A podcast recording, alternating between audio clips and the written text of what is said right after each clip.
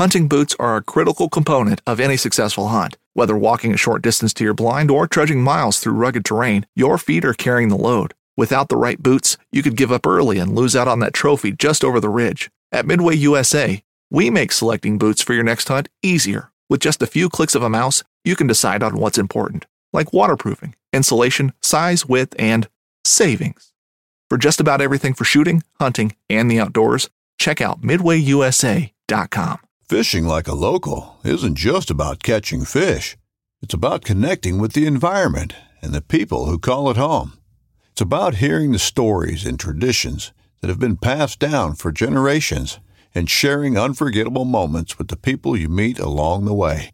Fishing like a local is having an experience that stays with you forever. And with Fishing Booker, you can experience it too, no matter where you are. Discover your next adventure on Fishing Booker.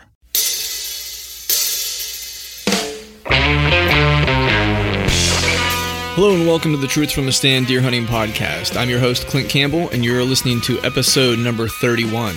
Today I'm joined by Steve Bartylla. Steve is an accomplished outdoor writer and whitetail consultant and is sharing strategies for all things deer hunting to help you tip the odds in your favor this season. So tune in.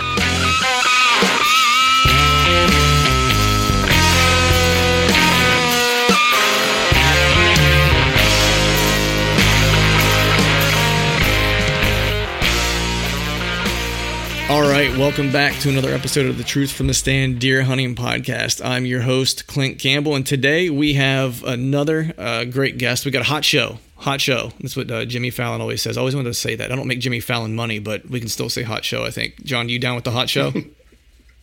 I like it, man. Whatever works, right? Yeah, hot show today. We have on Steve Bartylla. He, I'm sure, you know, with all of you folks out there, he doesn't need a whole lot of introduction. Um, Steve is, you know, plainly put, he's kind of the man. Uh, he's been in the industry for a long time.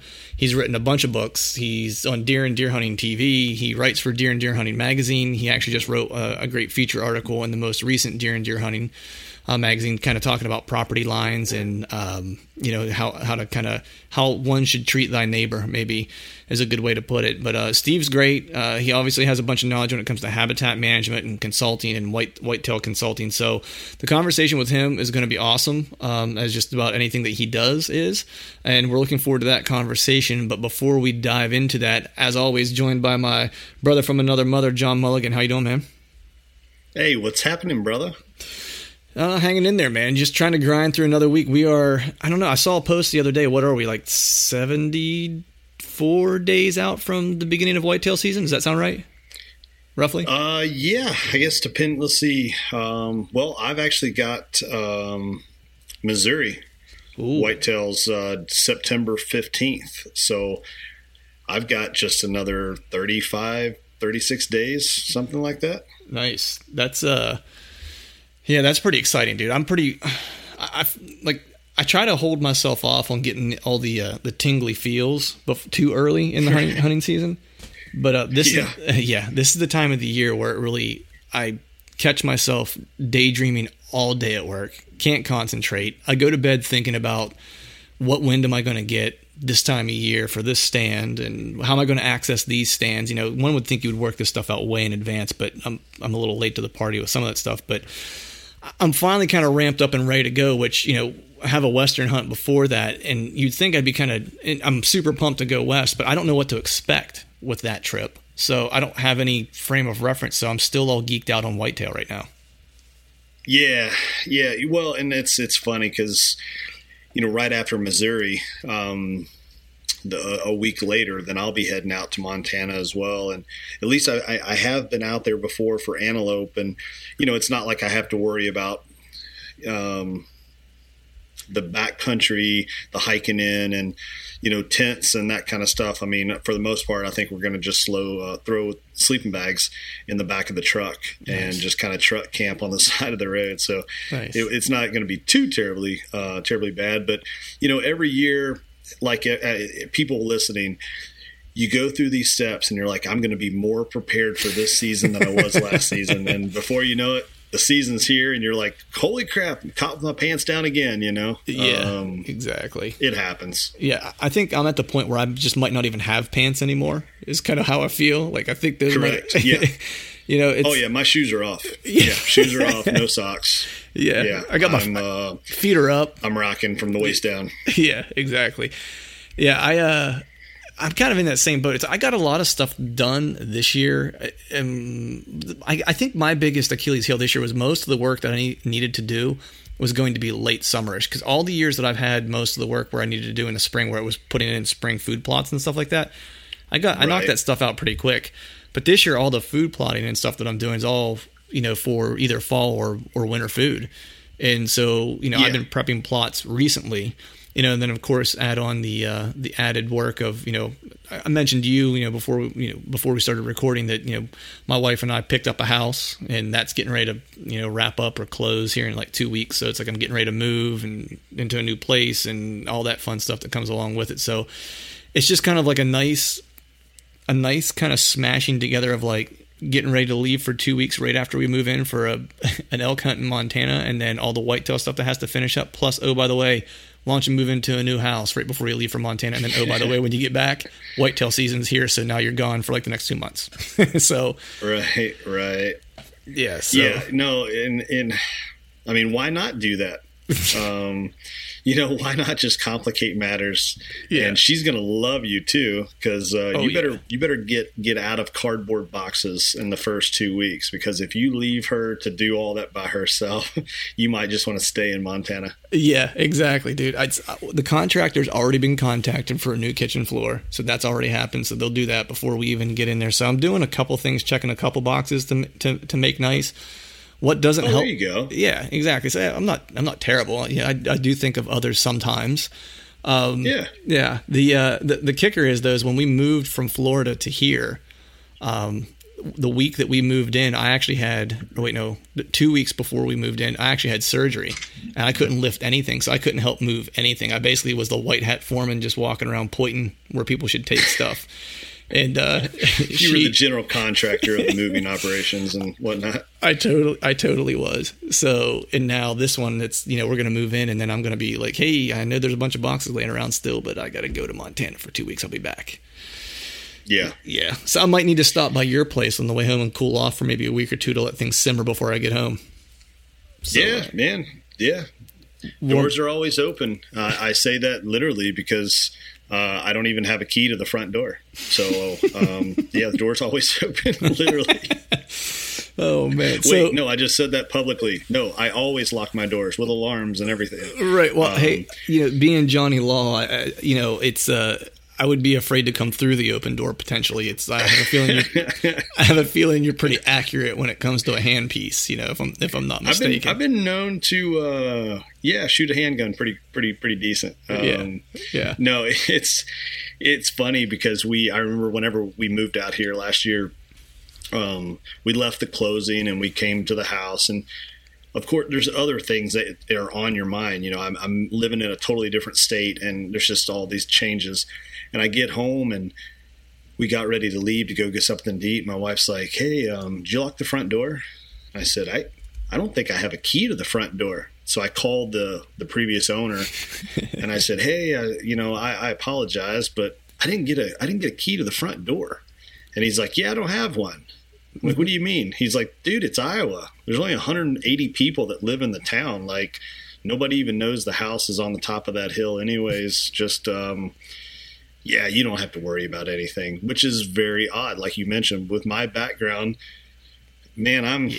you know, I'm hitting the alarm on my truck five times as I walk away in a parking lot at a, you know, gas station or a grocery store and everything else. So oh, yeah. it's taken some getting used to. Yeah. When I go back home, um, you know, super small town in central P A, and I stop at a store somewhere and I go to walk in, and I'm walking in just like to the, you know, whatever service station. I'm like, maybe I stopped and got gas, or I stopped and got a bottle of water or whatever. And I'm walking mm-hmm. in. It's one of those small ones where when you walk in, like, you're still only maybe f- like fifteen feet from your truck. You know what I mean? Because it's like, yeah. it's, you know, it's right on the parking's right on top of the glass door to walk in the front door. And I'll walk in uh-huh. and I'll literally do the same thing. I'll hit my alarm like three times, and like everyone in the whole place or everyone, everyone getting gas kind of looks and be like, out of towner. you know, it's clear sign sure. that I I'm new I'm new guy there. Uh huh. Well, that's it's, that's dude, that's hilarious. The first maybe I'd been here maybe two or three months, and I went to go look at a piece of property down the road. A farmer had invited me over and as a possible place that I might want to hunt. And I pulled up to the, to the house and, and I got out and he's like, well, hey, jump in my truck and we'll, you know, we'll ride to the back of the farm. And as I'm walking away from my Tacoma, you know, I do the whole beep, beep. Right. And he's like, what'd you do? He's like, what was that? I was like, uh, what was what? And he goes, you locked your doors? And I went, yeah. He goes, yeah, you're not from around here, are you? I'm like, look, I'm not saying where I grew up before was straight hood, but like, it right. is what it is, you know? Right. I don't yeah. want to be a victim. Right, exactly. It's, you know, living just outside of Philadelphia, it's, uh, you know, there's there's some places you park your car, you may not have hubcaps, you know, or tires yeah. for that matter. You know, you'll be come, thankful come that your car is still on there. Cinder blocks? Yeah. Exactly. Yep. It's like, I, I rode the train for work for five years through that place, and it's, uh, um, yeah, there's some so there's some uh, what I'll call sporty areas of town, you know, that you. And, that's right. You know, and whenever you're in the burbs, you're not too uh, you're not usually ever too far away from those. You know what I mean? It's like people ask how close I live to the city, and I'm like, you know, for me, it's like I live a, a world away, you know, because it, it's nothing uh-huh. like the city where I live out in the in the suburbs, but it's still only sixteen, fourteen miles to downtown. And I say that to people yeah. back home, and they're like, man, it's like living in the city, and I'm like. It's sixteen miles, but it takes an hour and forty-five minutes to drive there.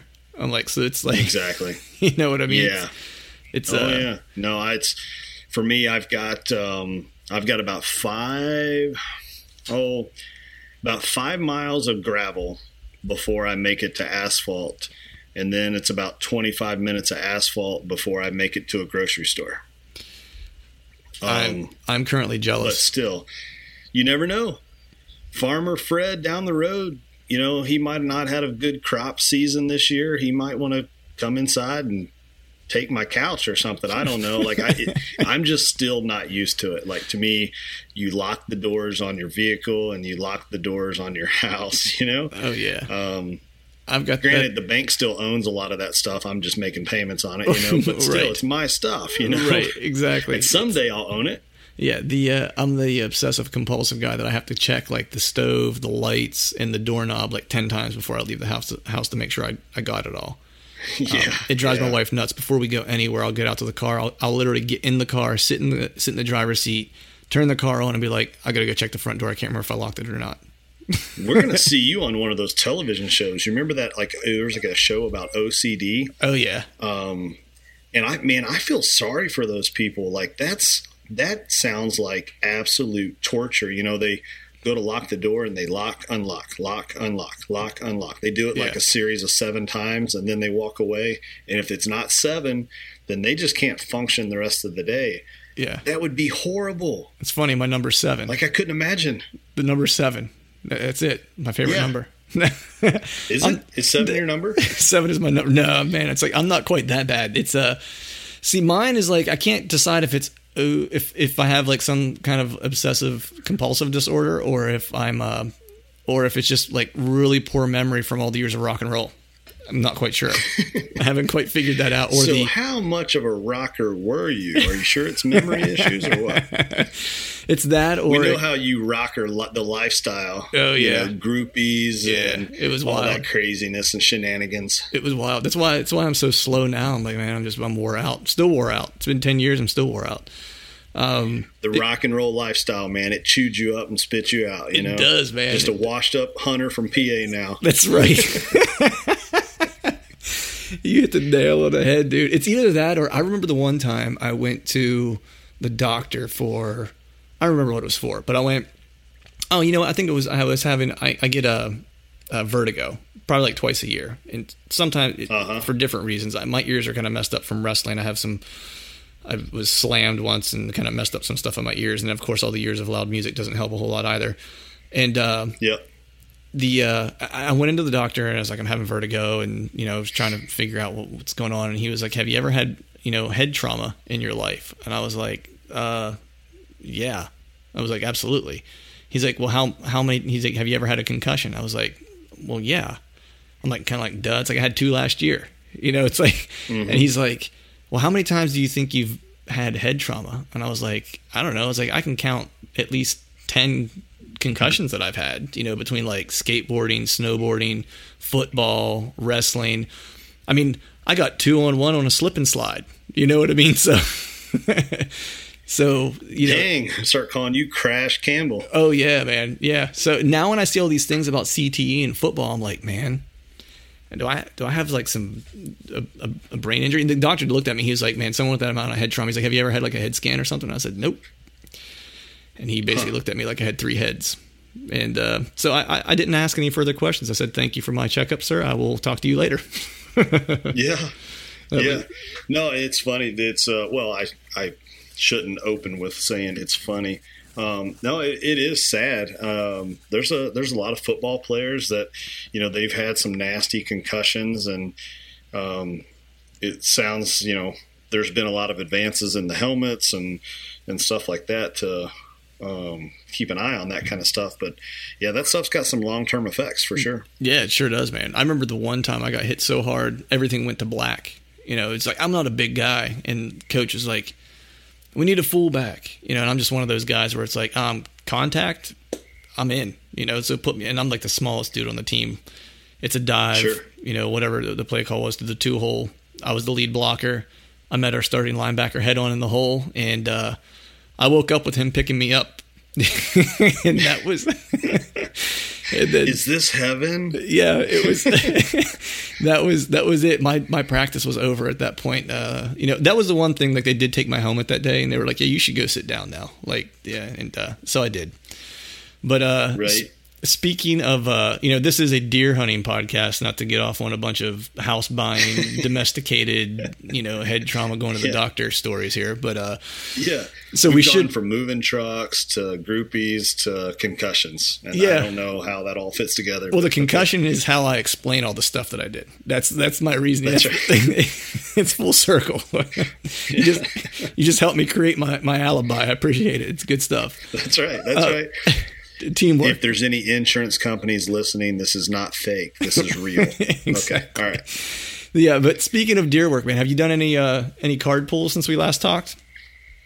Uh, no, um, actually due to do a card pull. Well, I, I take that back. I did do a card pull down in Missouri. Um, and I'm going to do a card pull this weekend here in Iowa. Uh, card pull in Missouri was very interesting. Uh, I expected, and again, this, you know, to pretend that we know what we're talking about all the time with deer hunting, you still, you know, you learn something new. I hung some cameras and I had them soaking in a spot that I was pretty confident that I was going to get a lot more uh, last light pictures. Right. And I'm actually getting more morning buck pictures than I'm getting evening buck pictures, but I'm st- hmm. I am getting them in daylight, like that eight thirty a.m. Central Time um, kind of window. So it's interesting, you know, predominantly early season. I don't like to hunt mornings. Uh, right. I like to hunt evenings, but if I'm getting buck pictures in the mornings, um, I may have to move some cameras around to make sure that I can sneak in in the morning, because they might, you know, they might be feeding really, really close. Right. Um, and they might be in those bean fields where my where my tree stand is. So I'm going to have to move some cameras around here real fast and see if I can pinpoint where they're at and if it's something I can take a chance on sneaking in in the morning. So that was, you know, it's another piece of evidence. Uh, it's not really what I wanted, the evidence I wanted, but it's uh, I'll take it nonetheless. But um, right. yeah, I'm going to pull some cards here in Iowa and see what I've got. Um, so far, the biggest buck that I've seen, I almost hit the other night on the road on my way home from the gym at like ten thirty at night or eleven o'clock at night. Man. And uh, I was talking to one of my buddies over in, uh, he lives over in West Virginia, my buddy Jeremy, and and I were on the phone, and all of a sudden I stopped talking mid-sentence and I go, holy crap, holy crap, holy crap. And he's like, what, dude, what, are you okay? Like, what happened? What happened? I think he thought I ran off the road, and I probably almost did, but right. um I saw a legitimate, um, a legitimate one seventy, one seventy-five buck, nice. um, ten yards in front of my truck. So that was, that was cool. It's only a half mile from one of my hunting properties. Um, but I haven't gotten a trail camera picture of him yet. Hmm. Interesting. Yeah. I, uh, Well, first off, I'm glad you didn't hit him for a couple of reasons. I'm glad you didn't yeah. cra- crash your truck, but two, that he's still exactly still around, secondarily that he's still around. That's that's cool that he's close that close to your uh, that close to your house. Maybe you'll uh, maybe you'll have an opportunity at him. I hope you uh, I hope he's on some of your cameras when you pull the cards.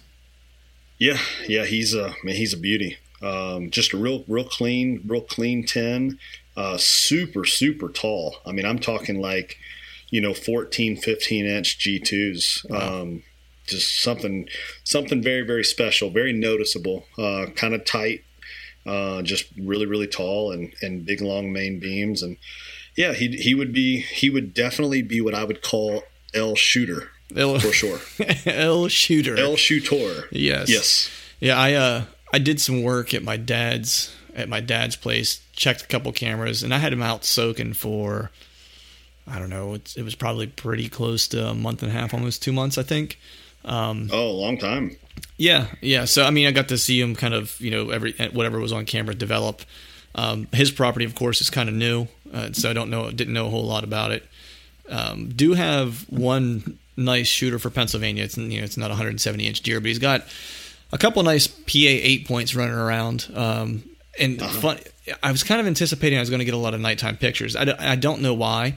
Um, I just kind of thought that area would be a lot of nighttime pictures because it's it's kind of far away from any crop fields, so there's not a lot of, you know, cornfields. It's, it's a bit of a hike, so I assumed that if they were bedding nearby, that I wouldn't get them coming back until late in the evening, you know, or very early in the sure. morning, you know, if they're bedding on our property mm-hmm. at all. Um, but oddly enough, it's like there's this one fence row that, you know, I assume someone who owned it years ago, and I mentioned this on one of the previous podcasts, we talked about it, but there's page wire fence all over the place because I think they had, someone had cattle in there at some point. Um, and so it's, mm-hmm. it's, I mean, it's old as dirt, you know, so a lot of it's fallen down on places, but as you know, it's like the deer, if they started using that fence line to travel at any point, like they'll continue to use it. Even they did studies where they put a fence line in, the deer traveled it, they removed the fence line, and deer continued to travel that same path, even with the fence line gone now. Um, yep. Yep. So they're, I, I just kind of thought, I was like, well, they're, they're probably using this fence line. I'll hang a camera here. And sure enough, I have deer coming through there every morning, like clockwork, between like six thirty and eight thirty. And then the mm-hmm. one nice eight point, you know, for P A, he's kind of a bruiser eight. Um, he's showing up there during daylight hours a couple different times. So I, I think I have an idea where I think he's bedding. So that will probably be my early season hunt. And I'm kind of on the fence the same as you, where it's like I typically don't like to hunt mornings early season, but he's kind of telling me that I should be. So I'll continue to monitor. I mean, it's a long way. I know Missouri's season comes in a little earlier, but P A, you know, it's kind of, I think, the same as Iowa. It's a long ways off for, for opening, where it's beginning of October, and a lot could change between now and then. So we'll just kind of keep watch and see what sure. happens. But yeah. Yeah, this uh, this weekend when I when I do a card pull, Um, I'm actually going to move a couple of, uh, I'm going to move a couple of my cameras, and um, I'm actually going to start a couple of mock scrapes this weekend. Nice.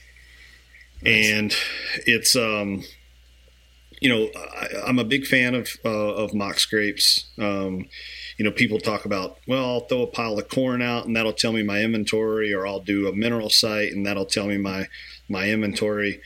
Um, I can tell you, you know, with scrapes, you don't get a bunch of pictures of does, right? You know, on your corn sites, and you don't get a bunch of pictures of does on your on your mineral sites. So, um, you get some higher quality images nonetheless. But yeah, I I started doing mock scrapes um, two years ago. I started doing them a little bit earlier, and um, one advantage that I feel like I have, kind of my ace up my sleeve, is my really good friend Sam Calora, um, you know, from Missus Dopey and and the infamous Calora Buck uh, right. that he killed years ago.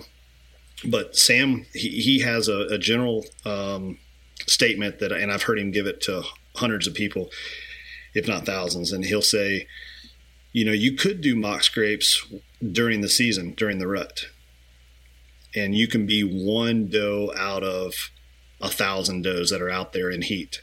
Right. Or you can start your mock scrapes early and you can be the first doe. Right.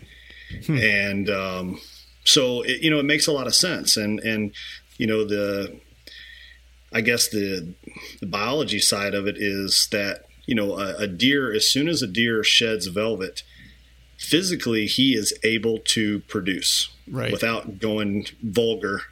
He's right. ready to rock. We'll put it that way. He's locked and, and loaded. Um, yes, yes. The gun is now officially loaded. It's even cocked. Right. Uh, no pun intended. But um, so, you know, that's the that's the other thing. And of course, the rut is nowhere near, you know, in yet. Yeah. Um, but he's ready. So that's one thing I really do like about mock scrapes. And yes, most mock scrape activity or scrape activity does happen in the evenings. Um, but again, if if I know where a deer is at any point in the twenty-four hour window, I mean, that's, that is a piece of the puzzle. Right. So yeah, I'll, t- I'll take sightings whenever I can get them, no matter what time it is. Um, if, if there's a trail camera that'll tell me, uh, a direction that he came from or a direction he was moving to. Again, that's all, they're all pieces of the puzzle, you know? Right. Yeah. Unfortunately for me, it's like I've, I've used, I, I've done mock scrapes in the, in the, in the past, um, with what I'll call variable success. So some, some have worked, some, some haven't. And then just a few years ago, I started using some pre-orbital for, for licking branches, pre-orbital gland. Sure. Um, mm-hmm. And that seemed to do pretty well, but early, and then for whatever reason, it's just I would I would start to like bucks would just start would stop showing up to those. Like they would hit it like once or twice as soon as it was something different in the woods, and then after that, like they would pretty yeah. much it, it was as though it didn't exist. Um, and so yeah. I kind of backed off that. And unfortunately for me now, it's like the area in P A that all the properties I hunt are um, are all in a in a C W D management zone. So there's you know restricted you know no mineral sites, no. Um, you know, no using any type of of uh, lures or anything like that. So for me mm-hmm. this year, it's a it's a it's a non non option. But I know that you know with Steve coming up here, I know that he's done some stuff with scrapes and even going as far as making um, uh, scrape trees, you know, out in food plots to kind of get you an opportunity at a you know get you an optimum shot opportunity if there's a buck that's frequenting a food plot or you know one that's in the area and get him to try to you know come out and kind of tip the odds and. In the shooter's favor, and if there's not a what I'll call a, a tree in the area to produce like a good licking branch with a with a good shot opportunity, he just kind of makes one, um, which is kind of an interesting approach. Yep. I've never done that. I'd like to try it sometime if we ever get out of the C W D zone where I can do some of that stuff. It's like I'd love to give it a try. Um, but with sure. that, man, I think maybe we should just go ahead and get the uh, get the expert dialed in and see what uh, see what Steve has to say about uh, all things whitetail and get some tips from him. Yeah, sounds like a plan, dude. All right, let's do it. Before we dial Steve in, let's take a quick second to pause to talk about our partners at Exodus Outdoor Gear. You've all probably heard me talk about the Exodus five-year no B S warranty, which is absolutely industry-leading. And since the launch of their new Lift two camera, I've actually had a chance to put the new camera into the timber and see how it performs. Trigger speed is awesome. Sensitivity is great. I'm not getting the tail end of a deer or, or a bunch of false triggers. The thing I think I'm most impressed with, though, is with the video. We're talking top-notch video camera quality videos here, and I've always shied away from using video on other cameras due to battery consumption, but I've had these cameras in the timber on video mode for about two months and still better than eighty percent battery life remaining. What's better than an Exodus camera? Nothing, except saving money when you purchase an Exodus camera. How do you do that? Well, I'm glad you asked. Use the promo code TRUTH at checkout at exodus outdoor gear dot com and save twenty bucks on a camera today. And now let's get back to the show. All right, welcome back to another episode of the Truths From The Stand Deer Hunting Podcast. I'm your host, Clint Campbell, and today my guest needs probably very little introduction to most of you, as he is well known and uh, and, and very renowned throughout the whitetail circles in the uh, in the United States. I am joined by the one and only Steve Bartylla, who is, of course, of Uh, of Deer and Deer Hunting, has wrote, wrote uh, or has written a litany of books, and you know if there's a deer hunting magazine out there at some point in his career, he has likely touched it and has influenced it in one in, in some way, shape, or form. So, without further ado, how are you doing this morning, Steve? I virtually rendered speechless. I should have uh, I should have hired you back when I did seminars to have you introduce me, because whoa. I've never gotten an introduction quite like that before. I'm doing great. I'm Good. Doing great. How about Good. yourself? Oh, I'm not doing too bad. You know, had my morning cup, morning cup of coffee, and uh, just kind of getting things rolling. The body these days, uh, as I get older, doesn't limber up as as quickly as it used to. So, oh, um, buddy, I just got done. I just got done three days, four days out in the woods, and it, just digging. digging eight two and a half foot holes to plant scrape trees in. Yeah, you don't have to, you don't have to tell me right now about getting holes. Uh, right, I hear you. you I, I had some deer work this weekend. Funny story about digging holes is my dad, as part of punishment when I was a kid growing up, used to make me dig holes because he was going to plant trees, and then after I get them all dug in the evening and finished up, he would come back and say, "Yeah, I decided not to plant any trees. Go ahead and fill those back in." So, so that, that was that uh, would be a lot funnier from his end than it would be from yours, I'm sure. Yeah, I can appreciate the humor now, but uh, those those days I was uh, I wasn't I didn't find the humor whenever I was fifteen, sixteen years old, shall we say. But uh, as I had mentioned, you, you've done and ha- you've done a lot in the whitetail world, and have had a very long uh, career that I think you know most people would be envious of, is in terms of what you've been able to do, um, and how you've been able to kind of influence the way people approach hunting and the, the books you've been able to write. Um, but for those who might not be as familiar, if you wouldn't mind, just give us a little bit of background about yourself. You know, how you started in hunting and what you do specifically in the whitetail world. That's about a three-hour conversation right there. um, and I never know how to explain it. Uh, I got started doing this out of out of ignorance and stubbornness. I, I didn't realize I wasn't supposed to be able to, um, and how difficult it was to break in. And by the well, I actually started making videos. I made a couple how-to videos. Uh, it really frustrated me that the only videos out there that really that consistently taught me anything were um, Barry Wenzel's videos, like Hunting October Whitetails, Tips and Tricks, Hunting October Whitetails two, and all that type of stuff. Um, and it was just when it was just when people were starting to put together the shoot 'em up videos. You know, mm. Only back then, the shoot 'em up video contained two, three deer getting right. shot. Right. Um, so I did that, and I started actually trying to write just to not sell the videos, but build a little bit of name recognition, because who the heck's going to buy a video from somebody they've never heard of before? Mm. Uh, and so I went for the big boys and just kept getting rejection letter after rejection letter after rejection letter. Um, I mean, man, I from Deer and Deer Hunting alone, I know I got the exact same form rejection letter at least ten times. um, and then uh, the same month, Bob Torres was the editor of Bow and Arrow Hunting Magazine, an ex-Marine who knew nothing about bow hunting, which I'm quite certain that's why he decided he'd take one of my articles. Um, and Gordon Whittington from North American Whitetail. I must have been just a sympathy deal there. I have no idea, but they both of them ended up buying articles the same month. Which one was the first? I can't even remember anymore, but just kind of went from there. And and at the same time, I'm giving seminars at deer shows.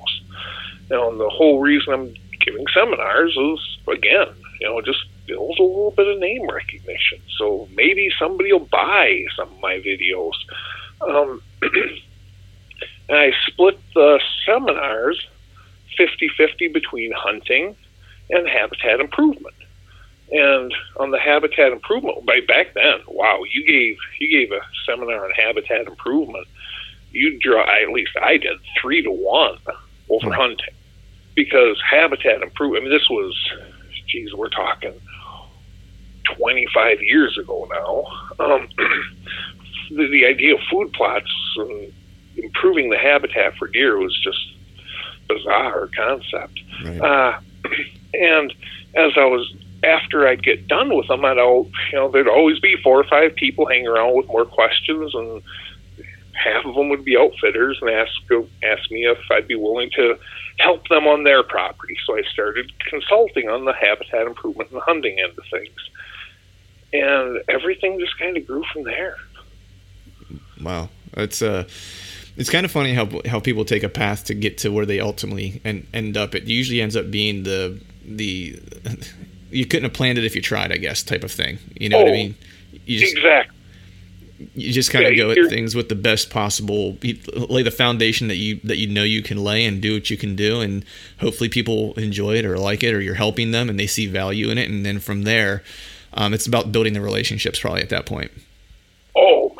it's without a doubt, uh, excuse me, the whole reason that I finally started writing for Deer and Deer Hunting is I ran into, back then the editor was Pat, Pat Durkin. Excuse me for just one second. Mm-hmm.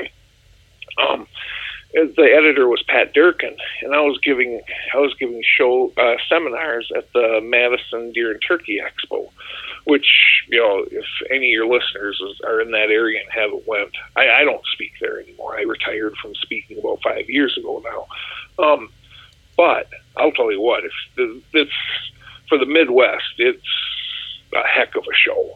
I mean, I think it's the best. Personally, I think it's the best in the entire Midwest. Um, but anyway, I was giving seminars there and ran into Pat, and he asked, uh, he asked, well, why haven't you ever tried writing for me? Like, Pat, I've, geez, I don't even know how many rejection letters I've got from you. And he made up a bit of a B S story about how that's not him, that's his associate editor. Write personal on the on the letter. This shows how long ago this was. You actually had to, you know, sit down and type out all these uh, all these article ideas and slap it in an envelope and mail it to Deer and Deer Hunting. And write personal on it, and that way it'll actually get to me, not my associate editor, which, as I said, was complete baloney. Right. Um, but I've been writing for him ever since. Simply, life, life in general is a good old boys network. Yeah. You know, whether for good, bad, ugly, that's reality. The hunting world is a good old boys network on steroids. Right. I'm not. I'm not saying that you don't have to have any skill at all. Right. You you nailed it when you said it. It's about knowing the right people. You you know the right people, and they like you. Opportunities avail themselves to you. you know? Yeah, it's you know, doesn't matter how good you are. You don't know the right people, you aren't getting anywhere. Right, and then you have to make sure to maintain those those relationships. And I've always had the motto, it's that, you know, prior to, you know, the what I do now for a living, which is, you know, marketing and advertising and things of that nature, I was a musician, and I always had the saying that um, the same people that you, if you choose to kick on your way up as you climb the ladder, you're going to see on your way back down, because it's inevitable. At some point, you're going to slide, you know, and so you just hope that you've treated people right on your way up, to where there's a there's some type of safety net in place if and when you do hit a, a rough patch, you know. Um, I I wasn't ever smart enough to look at it that way, but I couldn't possibly agree more. this, the, the, this industry is exceptionally small. Mm-hmm. So if I'm, I was helping Rivers Edge tree stands years ago, you know, um, and their marketing guy, you know, ten years later, is in charge, is the marketing guy for Faradine, which is a company that owns every dang archery product in the world now, it seems. Right. Um, Block, Rage, just on and on and on. Um, I, I'm glad I was real nice to them back when I back when I was specifically helping them. You know, right. I mean, this, you know, it, it's, yeah, you, life's hard enough with friends.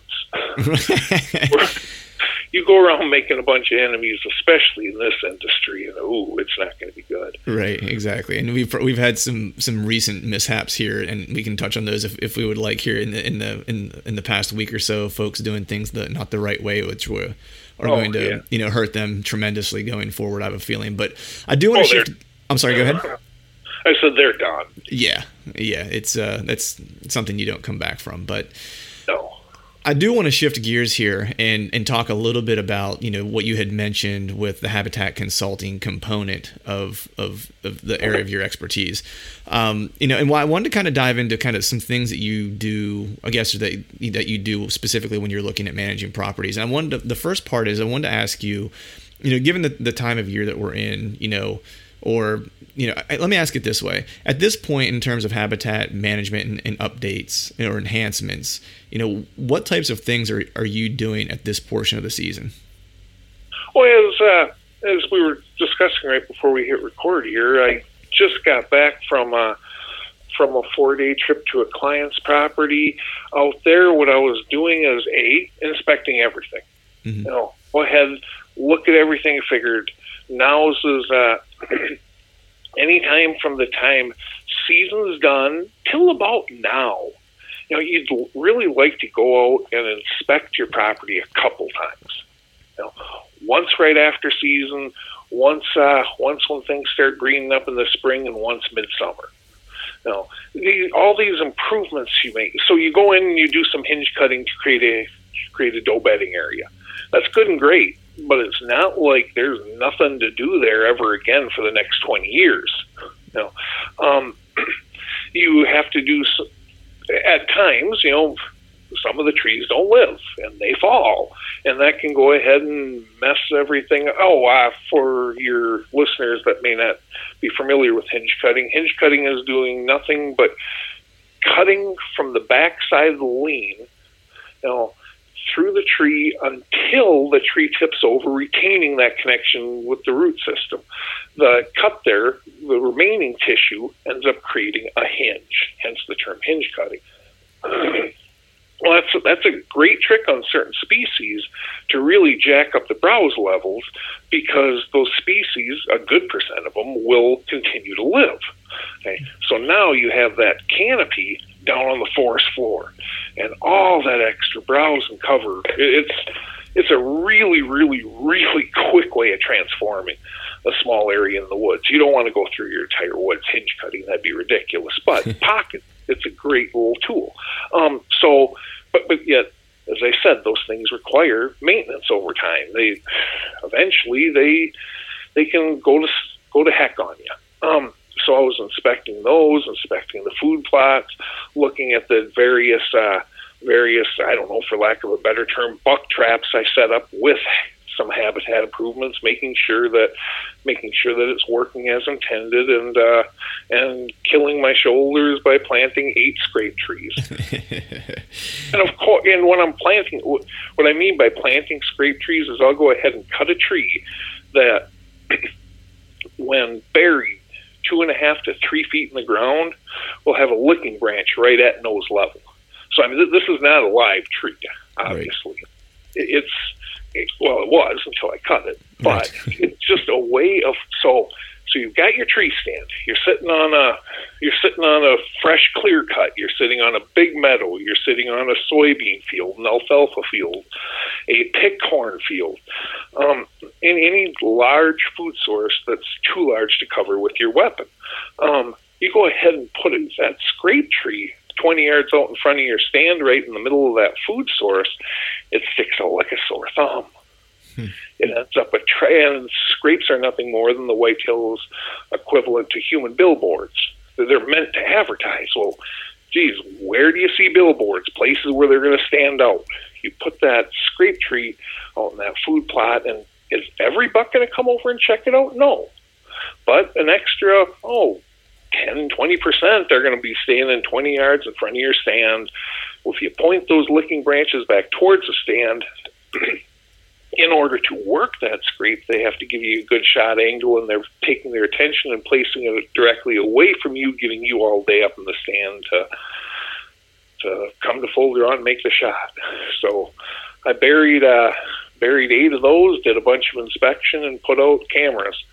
That's what this time of year is about, figuring out what you're gonna what you're gonna do for fall food plots where, and make I know a lot of people this time of year get out there and and do a bunch of scouting. There really isn't a worse time of the year to scout. Right. It it is fun, and I do it myself a lot. I've done it a ton. It is fun to sit there and observe deer this time of year, but with what's going on, there's going to be a big time shuffle here as soon as those bachelor groups start breaking up here in a couple months. Well, actually, it's, yeah, about a month from now. Yeah. So you mentioned those those scrape trees, and I'm I'm curious, you know, how, what kind of success, because I've never used one, and I've contemplated putting one in, you know, what, what type of success rate do you have with those? Just because my, my novice understanding is that a lot of the scrapes that are checked or made are usually done under the cover of dark. Um, oh, sure. And so I've just never, I was always just curious of what the success rate is during, you know, using those, and you know, what you could expect. Well, it really, to, to answer the question, I get it, but really to answer the question, the first thing you have to, uh, you have to define is, what do you mean by success? Yeah, true. You know? Um, success to me, the, the clearest cut example of success to me is the very first time I ever did one. And I'm sitting there, uh, I'm sitting there hunting this this field that's got a little island of trees out in it, and I'm thinking to myself, every buck, well, it's not even trees, they're bush, brush, but every buck that comes out is headed straight for that island to work scrapes. And it's like, man, there's no way to set up on it because it's so small. I mean, it was like by island. I mean, just a little pocket, about twice the size of a kitchen table. Um, and uh, so it's like, man, if if I could just move that, well, maybe maybe a person could go ahead and plant trees specifically to do that. Oh, man. But you sit there and you plant a tree, and for it to get big, I mean, you're talking years. Right. So I thought of a study John Azoga did. John J. Azoga was a research was a um, research biologist for the Michigan Department of Natural Resources. He ran a one mile, one square mile enclosure in the U P of Michigan where they did all sorts of tests, and he did tests on trying to get deer to well work scrapes and rubs. The scrapes, he was just bending down branches.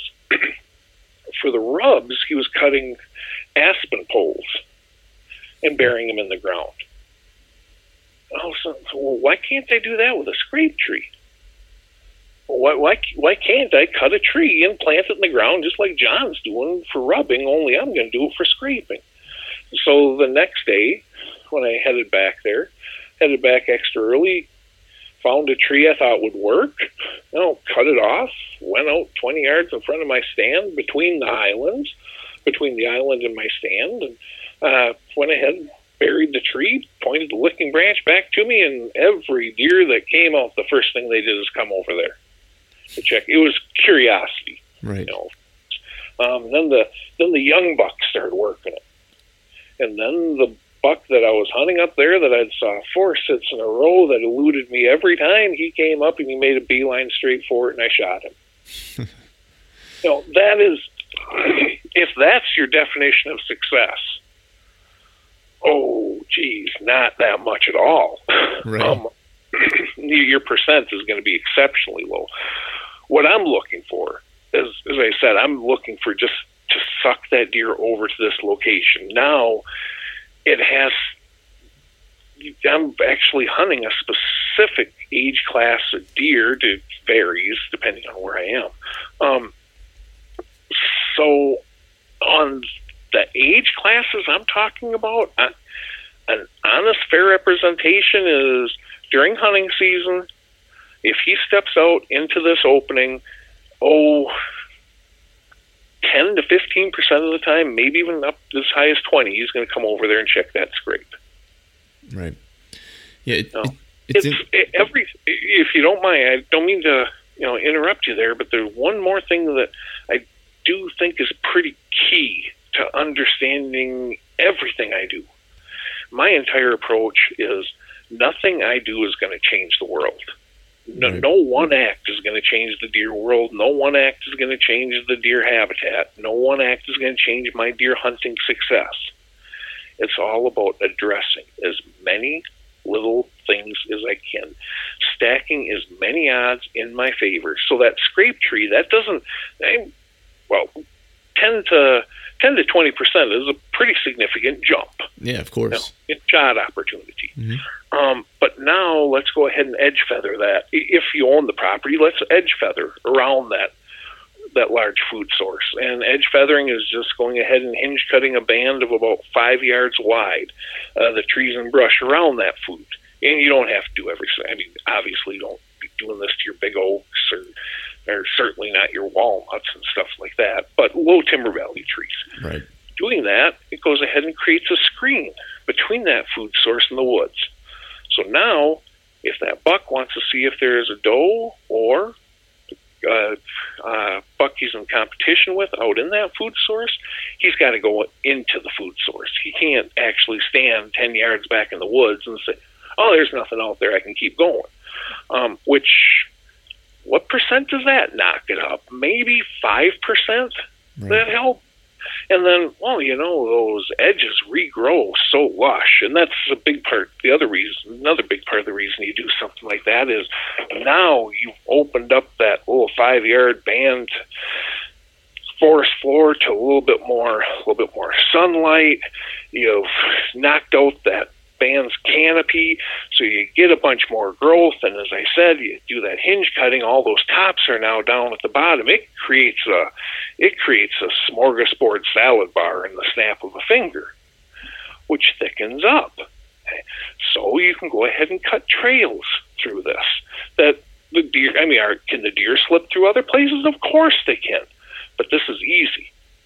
So let's do this in a safe wind direction from our stand. Within shooting range. Does that change the world? No. But it goes ahead and ups it now another couple more percent. And then, you know what, you really want to juice up this food source a little bit more? Let's go ahead and get a twenty-gallon water trough and bury it all within shooting distance of the stand in a, in a spot that uh, a safe wind area as well. So now, again, is every deer that's going to come over there want to come over here and uh, and have a drink of water? No. Well, let's say five percent do.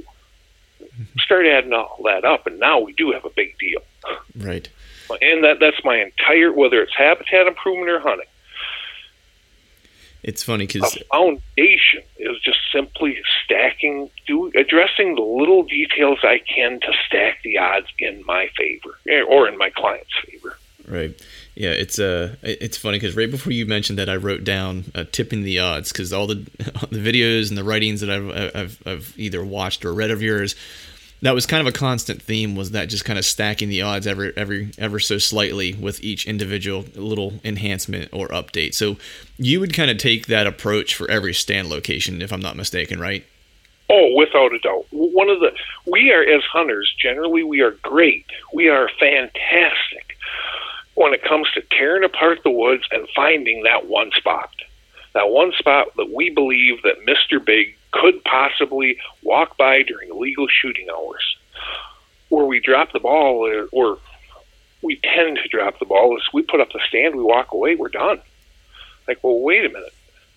There's almost always a few little things you can do, even on public ground. I hunt a lot of public ground. Even on public ground, there's almost always a few little things you can do to up the odds even further. You don't have a good tree. That tree, it's a telephone pole, you stick out like a turd in a punch bowl. So go ahead and, if it's private ground, cut some oak branches. Now, weave it into the outer edge of the platform of the stand. Um, go ahead and attach, stick it in by the straps or the chain, you know, on the back. Maybe wire some branches up to the tree. Bingo, I got cover. Nice. I went from being exposed to the point where I can't move when deer are coming through to now, man, I can darn near do gymnastics up there. You know? There's a trail that you can't, I mean, you really need to be covering this trail. You really, really need, I mean, this is the one, and this is the spot I have to be, but you're bow hunting, and forty yards up there, a trail breaks off. You know, I can't shoot it. Well, go ahead and, like on public, this is what I was saying about the public ground. On public ground, I'll go ahead and gather as much, as many fallen fallen branches as I can and clog the darn thing. Does that mean that deer can't walk around it? No, it doesn't. Of course they can. But they tend to have one-track minds. And if they look at, though, I can't get through, they tend to, they tend to keep going straight instead. Um, when you find that stand, always ask yourself, what can I do to make it better? And be creative. Uh, one of the things that I'm going to say right now that I'm fond of saying is our greatest weapon is not my Matthews that I can go ahead and group group arrows at one hundred yards in the size of a block target. You know, um, it's not that primitive weapons muzzleloader that can shoot a group the size of a baseball at two hundred fifty yards. It's not our rifles. Our greatest weapons are mind. Mm-hmm. We use that. It's our advantage over these, over whitetails. We use that to our fullest. We get creative, and we can come up with all sorts of goofy things to do out there.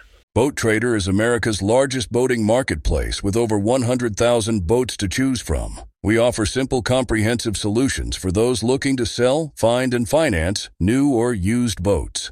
Visit boat trader dot com to get started. Right. It's I wanted to, I wanted to ask you, you know, you talked about hinge cutting there for a moment, and I wanted to get a sense from you, you know, because when people, I'm trying to figure out how to phrase this, but I think a lot of times when folks hinge cut or they start to create thick areas on their property, they automatically think that that's going to turn into, you know, buck bedding. Bucks like cover, they like thick, nasty, you know, spaces, especially after their velvet comes off and so forth. But, you know, when when you're doing any type of cutting, are you focusing on creating buck bedding, or are bucks typically going to bed where they like to regardless of whether you're making a specific area for, for a buck bed? They're just going to kind of define it themselves, and it's kind of your job to kind of go out and find where they historically want to be and maybe enhance the place that they're really kind of, uh, you know, finding desirable already. Well, I am exceptionally good at creating buck bedding. I mean, I, I don't think there's a single person in this world. I mean, I, I hate to come off as an arrogant jerk here, but I, I don't think there's anybody better than the, than I am at creating buck beds in locations bucks are already bedding. Think about that for a second. He's already bedding there. Right. Now, I I can go into there and I can go ahead and create a little igloo and get him to crawl underneath it. Oh, heck yes. And is there ever a purpose for something like that? I, I yeah, yeah, there are. Mm-hmm. I mean, I'll go ahead and have, historically I've done, I don't know, about twenty-five, thirty plans a year for, for just photo evaluation plans for right. one-time clients. And each year I'll have them create it. You know, I'll, on twenty-five, thirty plans, I'll have, oh geez, at least three, four buck beds for them to make. Right. You know, I'm not talking about each client. I'm talking about out of those twenty or thirty clients, you know, right. two to four. Um, I, I hate to be this incredibly blunt, but in my humble opinion, buck beds, is, that, that's a marketing hype. Right. You know, you do this and that, and you can get buck, bucks to bed wherever. No, you can't. I can't. Right. Well, let's put it that way. You know, if, if buck bedding is so, especially when you're talking mature bucks, is so based on topography, the amount of pressure, the habitat type. You know, one of the biggest keys, and I just actually um, just mentioned this the other day to somebody else, one of the biggest keys that, to taking your game to another level is when you find this sign, don't be content with finding it. Ask why. Why did that buck do this here? What's the odds of him doing it again? Where was he coming from? Where was he going? Is he doing this? And do I think there's a chance he's doing this in daylight, or is this exclusively nocturnal? The more answers we can get when we find sign, the better we can use our most powerful weapon, our brain. And you find that buck bed, you squat that. Now this is during this time of year, or right after right after season closes. You don't want to do this stuff uh, during season, but you're out scouting. You find that buck bed on that on what's called the military crest of the point, you know, right where that point really starts dropping. Um, squat down in it. Look around. Ask yourself, if I'm Mister Big and I've got all these acres to lay down, why am I laying down here? The more you do that, the more not only does it make sense to figure out the property you're hunting, but now you see, now you're on new ground. We just look for those same situations all over again. Right. Um, the hinge cutting I do, frankly, is first and foremost food production.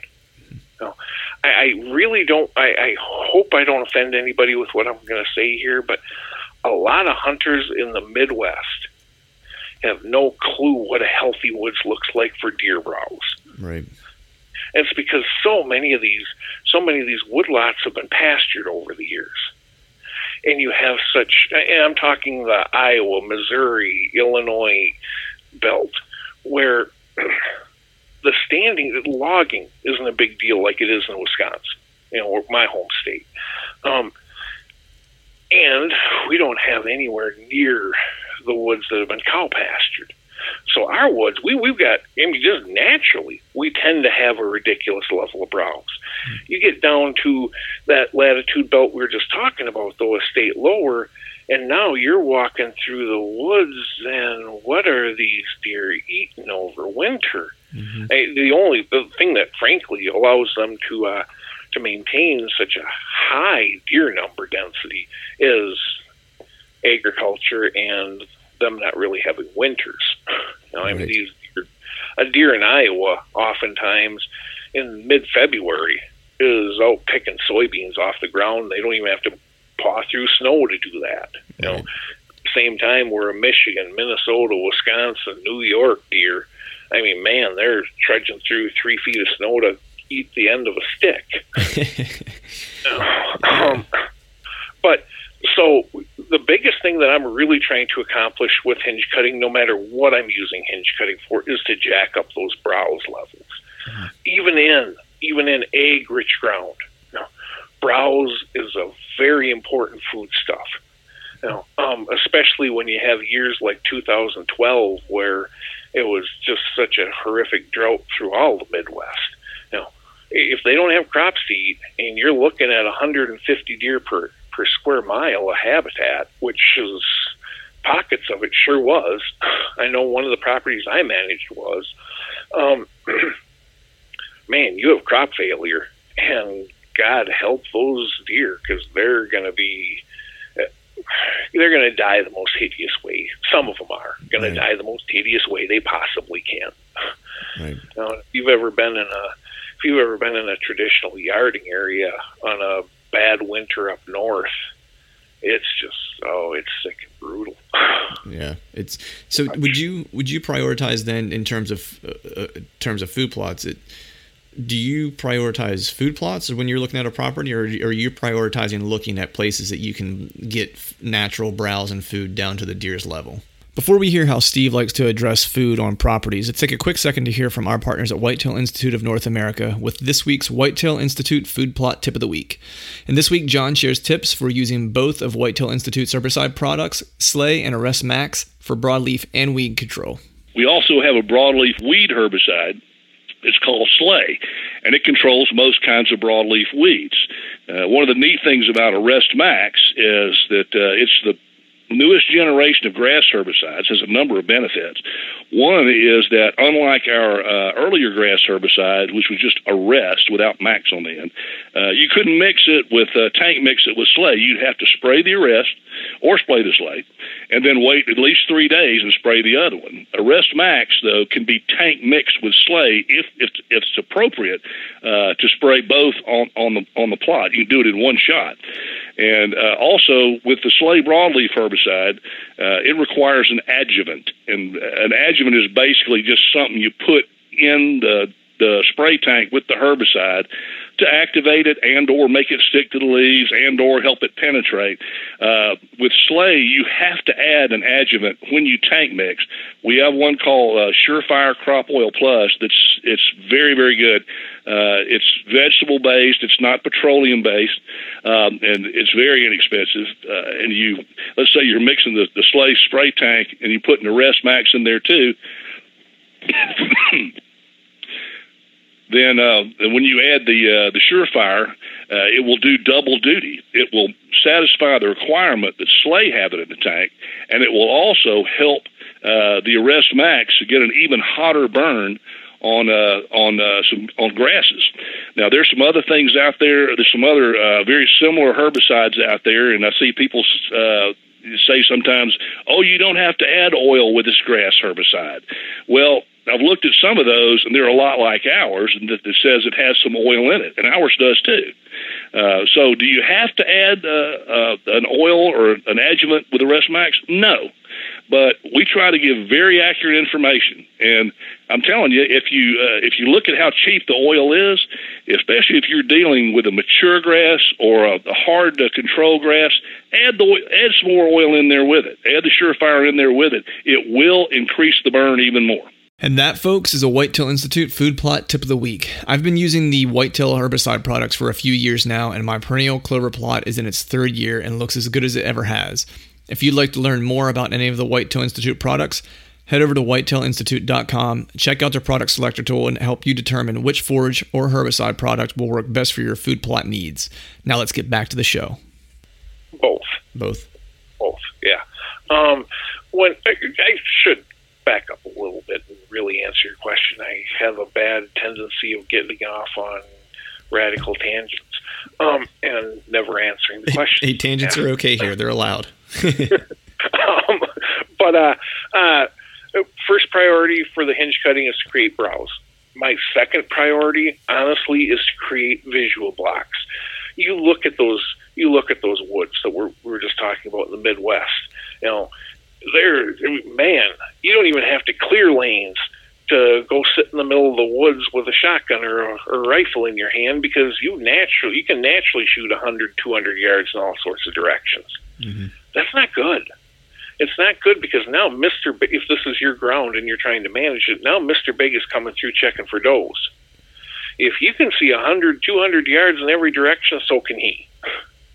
Right. Okay. So he doesn't have to bird dog that property anywhere near as hard as if, oh, he can only see thirty yards in that direction. He can only see fifty yards in this direction. If he wants to know if there goes there, he's got to go check it out. Um, and then lastly, I, I do have pretty darn, I, I'd say over fifty percent success getting does to bed in hinge cut doe bedding areas. As I said, I can bat a, I can bat one hundred or one thousand if I go ahead and make buck beds where bucks are already bedding. No. Um, if I try to make them where they're not already bedding, no, I, I drop down to maybe zero point two percent. Right. Um, but it's really it's really the browse production. When it comes to these sidewalks, I, uh, a sidewalk is nothing more than um, going ahead and having about a oh thirty-two inch wide, thirty-two inch wide path through hinge cut, um, where you hinge cut the trees perpendicular to the trail so the deer can get on and off easy enough, um, for anywhere from ten to thirty feet in either direction of the center. It depends on the maturity of the woods. I, I don't care if deer followed or not, to be brutally honest with you. Mm-hmm. I'm, it's really, really what I'm trying to do is create a living hedge through the woods and make it so that a privacy fence and, and a salad bar. And you want to get deer to follow a sidewalk, it's real easy. Make the sidewalk on a deer trail. Right. put it where put it where they already are. It's uh, Occam's razor, right? The, the the simplest answer is typically the, the most correct answer in, in many is, cases. Oh, you're one hundred percent right, Clint. And I'll tell you, when it comes to, I mean, I, I really, really, in, I get a thrill out of trying to trying to tweak deer behavior, try to get them to react to me rather than me reacting to them. Right. You know, um, hopefully in a positive way. Right. Um, uh, but I've had plenty um, of the negative. Yeah, we all have, believe me.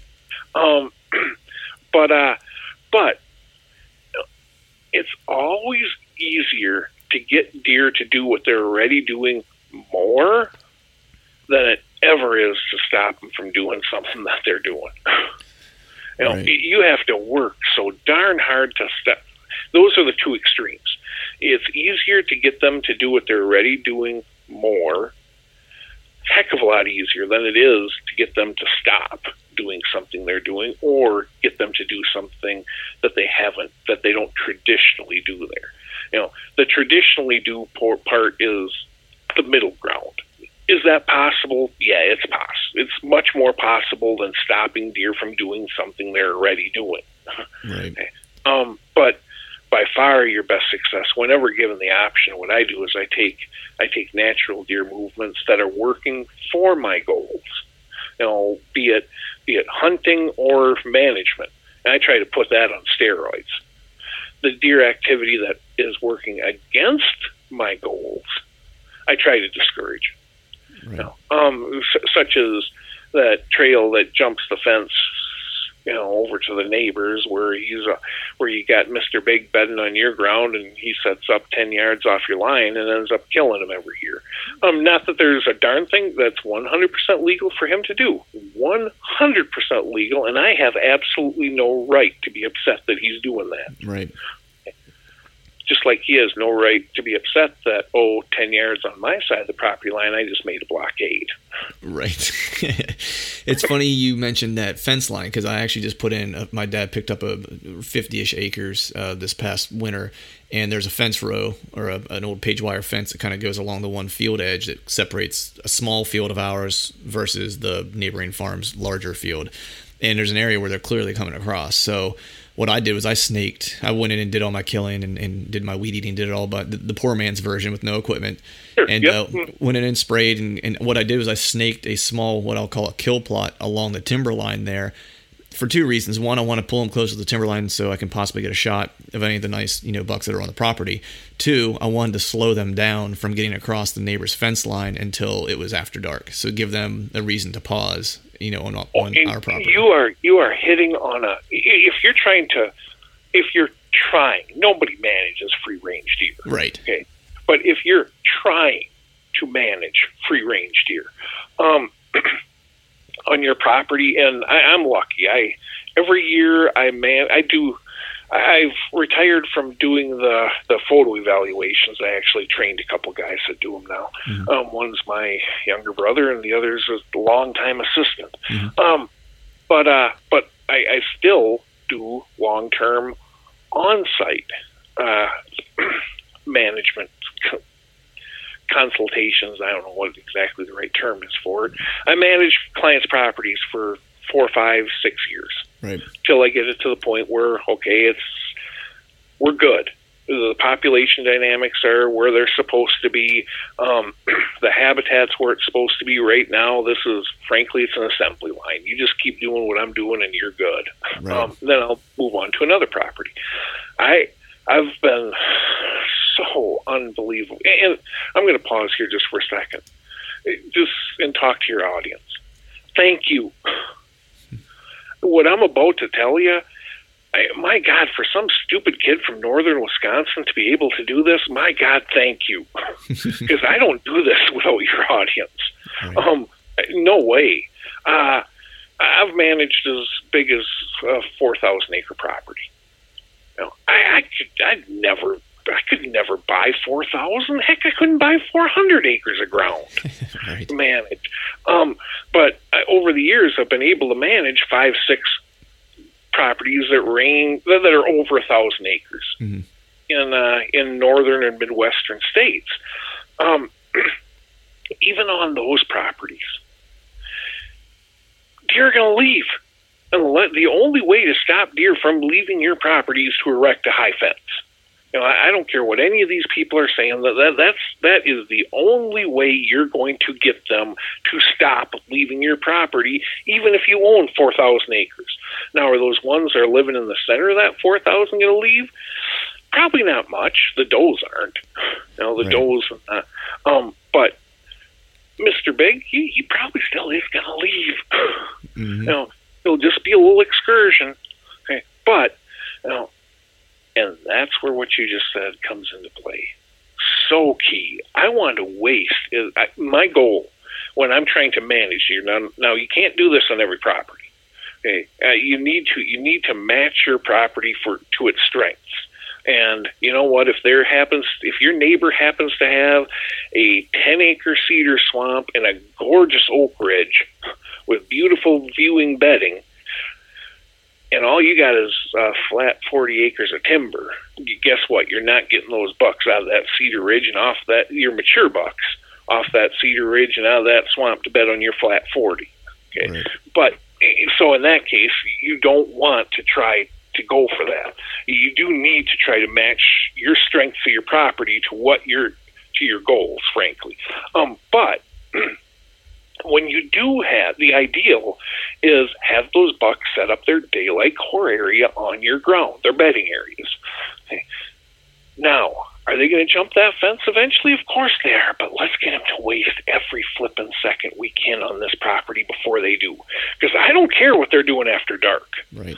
What they're after dark doing after dark is absolutely no concern of mine whatsoever, as long as they stay off the roads when there's headlights coming. Um, and as long as they come back before first light. So that little staging plot you've got there. We all know that bow hunting mature bucks is a game of minutes, often seconds. Yeah. You know, you're really hunting in most, unless you're dealing with pristinely managed ground, where the deer on there are just plain pants on head stupid compared to real deer, mm-hmm. okay, which thankfully I get to experience every year. um, but unless you're dealing with, with that four thousand acres, no, unless you're dealing with that twenty-five hundred acres, unless you're dealing with that one hundred acres that is pristinely managed. Now, um, all you're really hunting for is that last five minutes of shooting light. Mm-hmm. Last ten minutes on a really good day. You know, will they every once in a while throw you a curveball and show up early? Yeah, and please keep throwing me curveballs. Right.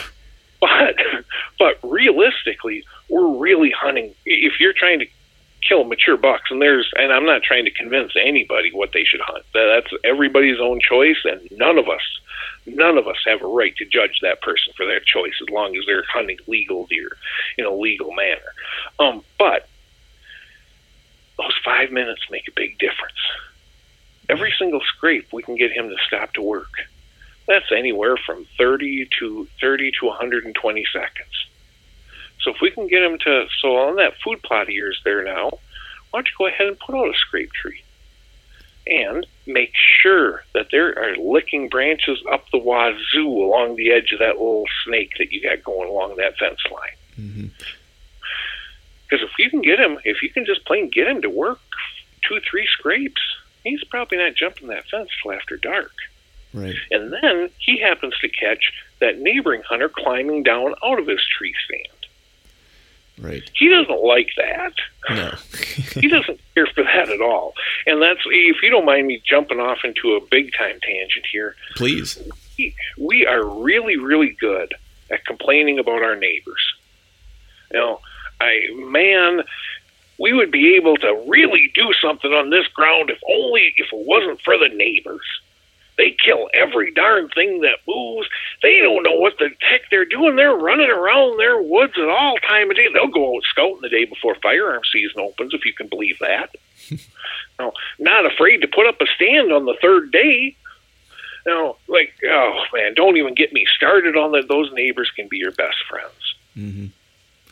And you, you, what, it's just like hunting, my entire approach to hunting public ground. My entire approach to hunting, or any heavily pressured whitetail, find the pockets where we don't go. And they almost, almost always exist.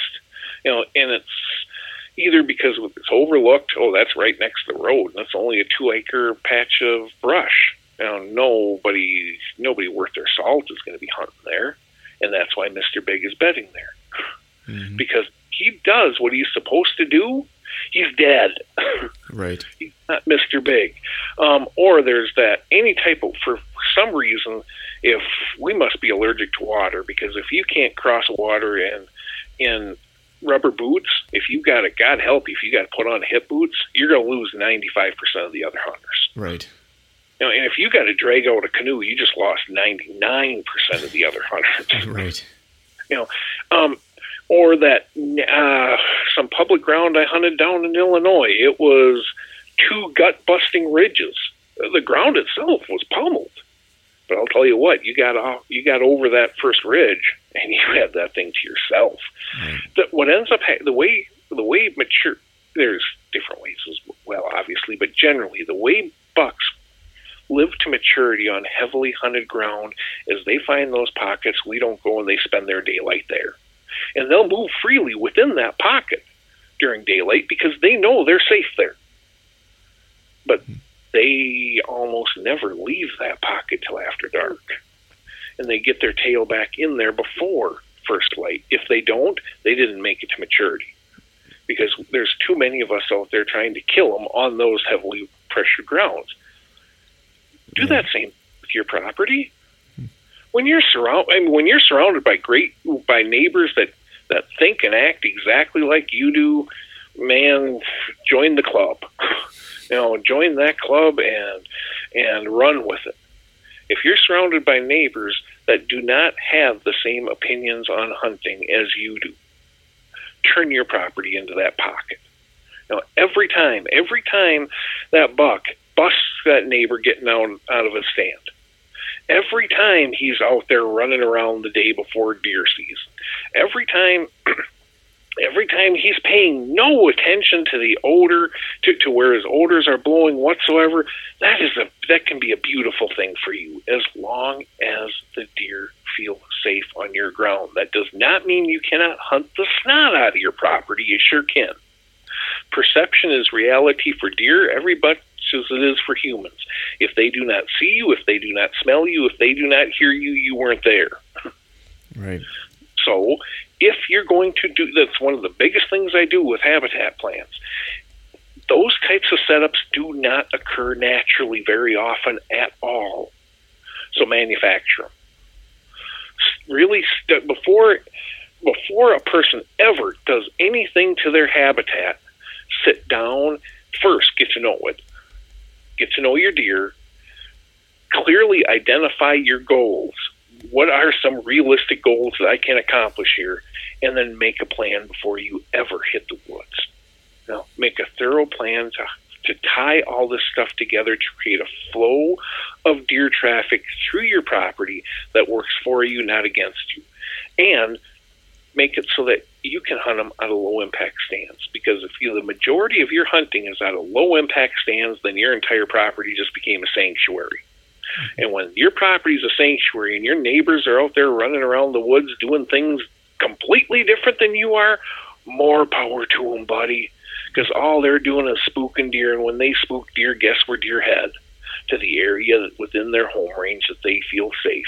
Make that your property, and you've got a beautiful, beautiful thing working for you. And and to go ahead and try to make it so that all this fits, going full circle back to what you were saying, is those little time wasters on your ground are a big deal.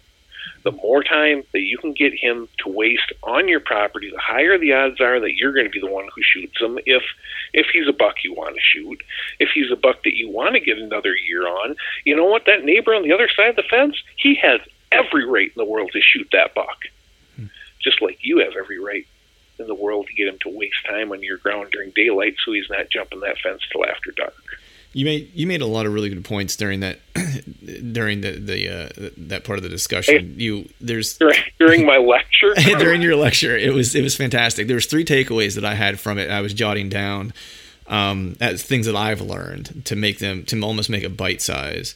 Was number one, especially if you have folks that are on your on your property lines or if you're hunting public ground or whatever the case might be, and this is just something that I've come to learn. It kind of fits really nicely with what you just had mentioned. Was number one is have no ego. I think a lot of guys overlook certain parcels of ground because, as you said, you know, no hunter worth their salt would be caught dead in that spot because it doesn't seem like you. It's not manly enough or not hunter worthy enough. But a lot of times that's where those big bucks are laying because just for that reason specifically. So when I hit the deer woods, is number one is to drop my ego and, and look. If you don't, if you don't mind me cementing your point there, I'm yeah. sitting in my office as I as I speak right now. Um, this is where my wife lets me keep most of my deer mounts. Um, for some reason, she doesn't want them in every room of the house. I know, but right? I. I I almost made a off-color joke. I'm glad I didn't. um, but I can't see any reason why it wouldn't inspire great things in the bedroom. Right. You know? Well, let's just leave it at that. There you go. but, uh, I mean, I you know, I get happy every time I look at it. Exactly. I can't imagine, exactly. can't imagine why other people wouldn't as well. Um, but three of the bucks that I'm looking at as we talk uh, came from this exact situation you're talking about, where there's no way in heck I'm going to hunt there. I'm not some stupid kid. Well, that's why. And actually, I did a bunch years ago when I was needed writing work. I did a bunch of big buck profiles for different magazines, and you're talking for typical, it had to be a minimum, minimum of one eighty-five. Wow. You know, non-typical, you were looking at a minimum of two thirty. Jeez. two things that surprised me by that. One, um, that oh, boat half the bucks, not quite, but amazingly close to half the bucks I did profiles of came from ground that any one of your listeners could have hunted, and you and I as well. Now, the other thing that jumped out at me is, hmm, at least half of them were shot by kids and first-time hunters. I read that, actually, and I was going to make mention of that. And it's, you don't send the, the kid to your prime hunting spot. You send them to where no one else wants to go, and there's a chance that no one has been there in years because everyone views it as a, a poor deer density or a poor deer hunting spot. Or it's that pocket right next to the road that you got to be kidding me. Yep. Let's send let's send George there. This is George's first year. He don't know no better. Right. Or let's send him up on top of that ridge where no one wants to hike to because it's a brutal hike. Exactly. Yeah. Yeah. Yeah. Yep. My so, sec- so you're you're one hundred percent right. I, I'm sorry now. I'll, I just wanted to cement your point on that. But have no ego when it comes to this type of stuff, people. Yeah. You know, because that's what that's what costs you chances at at deer. Yeah. No, and that was a good point to kind of cement it. And I'm glad you mentioned the uh, that writing, the profiling that you did, because I I did read that, and it was it was really kind of open opened my eyes. But my my second point was to work harder. Um, to go to those places that no one's willing to go to, go over that second ridge or that second knob that's going to take you an extra forty minutes, because that's going to probably pay dividends. And the third one is, and I always like whenever I hear you talk about this, is to use others' influence. And you don't just do it whenever you're dealing with hunters. I've I've listened to you and, and, and read things that you've written where you talk about using the negative influence of even cameras to to position deer in a certain area of a of a food plot or a field, or, you know, to move them in a certain direction, knowing that they're going to have avoidance of a certain camera because of the flash. So it's using those types of things to, in, you know, to, you know, those, those negative influencers to your advantage. Without, as I said, our greatest weapon is our mind. If we use it to its fullest, we can and be creative. We are blessed and cursed today. We're blessed in that. I'll tell you what. I, how old are you, if you don't mind me asking, Clint? I'm uh, thirty-nine. thirty-nine. Okay, you, you can. You're right at the edge of being able to relate to this. Now, I'm. I got uh, thirteen years on you. Um, when I was when I was thirteen years old, and desperate, desperate for any whitetail knowledge I could get my hands on, I'd go down to the barren Wisconsin Public Library, and there were two books. That was it. On the entire library, you know, um, on hunting, and one was more, one of the two was more on on uh, ballistics than hunting, you know, and the right. one that was hunting wasn't that good. Um, but that's beside the point. Um, today, oh man, anybody who has the internet and a computer has way more information than they could possibly digest, and that is great in that. An over, an over underlying theme of most of the writing is a system for hunting bucks. This is how you hunt them early season. This is how you hunt them uh, during the scrape phase. This is how you hunt them during the chase phase. This is how you hunt them during the rut, post rut, and uh, second rut. Uh, which the second rut is a misnomer. It's really does, uh, doe fawns, but right. They're first. Coming into estrus, this whole idea that we're that oh the population skewed, so all these does are running around unbred, and nubbin buck can breed a doe. Doe. I'm not saying it never happens that a doe goes unbred, but not at any significant level to speak of whatsoever. Um, but th- that's good, because you should go ahead and cater your hunting tactics to what the bucks want at that time. You know, you do that, it only makes sense your success is going to go up. But people aren't doing anywhere near the stupid stuff I did when I was a kid, mm-hmm. because I didn't know any better. And you, you know what? Nine times out of ten, it was a magnificently glorious disaster.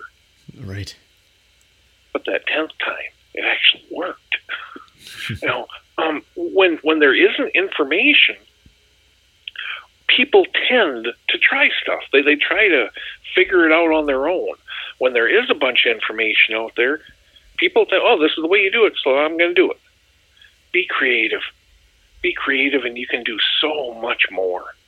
No, it's, hey, I'm going to say it one more time, and then I'll, I'll try not to say it again because it's got to be getting sickening. But your mind is by far your most powerful weapon. Yeah, one hundred percent agree with that. It's uh, I can relate to that because, you know, it's even though you might have thirteen years on me, I I, uh, I grew up in an area where uh, you know, we didn't have internet or cable. You know, I don't I never had a computer until I you know probably the early two thousands. I don't think you know that was when I finally got a got a computer and actually had readily available internet access and so forth. Sure. Um, you know, so there was definitely a lot of those mistakes being made. I used to think, you know, when I was a kid growing up hunting with my dad, it was rifle hunting, you know, and that was kind of what we did. It was I thought there was really only one good spot on our entire property to hunt because I was the only one that saw deer every morning, and they were come running off of a field from being shot at at the neighbor. And I would usually yep. get a crack at like eight thirty, and if it didn't happen at eight thirty, well then um, my season was pretty much over at that point, you know, because I just didn't understand, um, you know, how to look for the right the right type of sign and how to scout and, and, and stuff like that. It was just learning by by trial and error. You know, it's like I jumped oh, more deer than I ever saw walk in my life uh, as a kid growing up. Well, as uh camera guy, a buddy that I went to high school with, I trained him to use camera because when I first started, these companies that I was pro staffing for were sending professional camera guys out to film me, and I hated that. Right. Um, just drove, drove me nuts. I did it one year, and I'm like, no way. And at this point, I wasn't in a position where I could tell these companies no. So I'm like, all right, so how do I solve it? I'll train some friends that actually know how to hunt, how to use cameras. Uh, that public ground I was talking about in Illinois, he came down with me. No, and this was one of our first out of, I think it was his first out-of-state hunt. It was like my second or third. Um, and he's like, Steve, why couldn't we growing up down here? Can you imagine the deer you'd, we'd have on our walls? And as I told him, I'm thankful as heck we didn't. I grew up in northern Wisconsin where you saw a doe. You saw a doe a hundred yards away while you were out bow hunting. Man, you were the hero of the high school for a month. Right. You know, I mean, you, you just that, that, it, it, you just saw a deer, so you had to keep working and working. You either you either didn't see deer, or you kept working until you you figured things out. Right. You know? And yeah, the school, I'll tell you what, the school of hard knocks is a dang good teacher. Yeah. It's for cer- those that listen. Yeah. Yeah, it certainly, it certainly is. And that was kind of the school, I guess, that I kind of, I, I, I kind of learned from, uh, was, was, was that approach. But, you know, like you said, I wouldn't have it any other way. Cause I, I grew up hunting, you know, still live in Pennsylvania. And uh, it's a tough state to hunt, you know. It's, you learn how to hunt then. yeah, yeah, it's a, it's a tough, it's a tough state to hunt. Um, you know, especially yep. if you're looking for a certain class of deer and, and, and stuff like that. And you definitely have to, you know, you, as you mentioned earlier, you have to kind of make a plan, and you also have to kind of set your expectations for the place place that you're hunting. You know, and one of the things that is, you know, hurtful, I, th- I think sometimes, um, you know, I'm thankful for a lot of the stuff that the outdoor industry does, um, and you know. and promoting hunting and, uh, as, as so, so long as it's the correct way and, and ethically, um, you know, I think some of the places where it's, it's harmful to a degree, you know, especially whenever you start looking at social media and stuff like that. And I hear, you know, I hear and see all these people that are potentially, you know, willing to pass on deer. And I'm not here to tell anybody how they should hunt or what they should hunt, but their expectations for where they live. If I, if I kind of know where they live, you know, especially if they're in Pennsylvania and they're looking at all these wall hangers, these guys are, you know, you know, harvesting on these outdoor shows. And I'm just like, that's not, that isn't a realistic level of expectation to really have for the state of P A. You know what I mean? Just the state in general. I mean, you do have some decent deer here, but that one hundred fifty inch deer in Pennsylvania is few and far between. It's not like you're hunting Ohio or Iowa or Illinois or, you know, any of the big buck states. And, you know, I, I feel like some people get disappointed, you know, and don't have quite the experience they could have because their expectations have been skewed by what they've seen those uh, in, in, in the outdoor industry who have the ability to hunt those types of lands or that produce those type of deer, um, and just kind of gives them, you know, a bad taste in their mouth for their season if it's if they're not harvesting something to that level. Oh, I, I couldn't couldn't possibly agree more. When when you started the first sentence on that, one of the things my mind leapt to, I'm going to have to ask him if he minds if I jump on a soapbox for a second. Uh, please. Um, But you did you did most of it for me, frankly. um, the, the word, but I will add this: the worst possible, well, here, let, let's put it this way instead.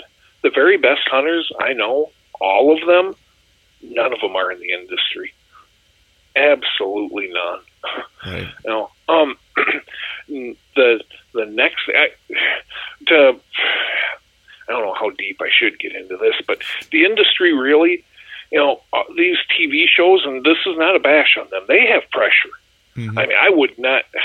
I am thankful as heck. The only T V stuff I do is with uh, Deer and Deer Hunting T V, the, the magazine's television show, and for some reason, they're. I, I don't have to kill a thing. All I have to do is talk. Right. That's great. I love that. Okay. You couldn't get me to be a member of a real T V show. You know, right. A shoot 'em up T V show. Deer and Deer Hunting is not a shoot 'em up show. It's more of an educational thing. That's why they let me get away with that. But the pressure these these hunters are under to kill is intense. Mm-hmm. And what do they do? No, I'm not saying there aren't any exceptions or anything like that, because of course they are, but the overwhelming majority do nothing but go from guided hunt to guided hunt to guided hunt to guided hunt to guided hunt. And I know back when I was consulting for outfitters, it sure would it sure would be interesting to listen to their wrap-up interviews mm-hmm. after the hunt. um Here the night before they here, you know, the the outfitter himself left this this uh, this little two acre alfalfa field plot one hundred percent alone all the way up to the rut because Billy Bob's coming in. Mm. You know, Billy Bob and it, and Billy Bob Hunting T V. They're going to be here on November fourth. Okay, mm-hmm. So we're running cameras back there. There's this one hundred sixty inch buck who's coming out pretty darn regularly.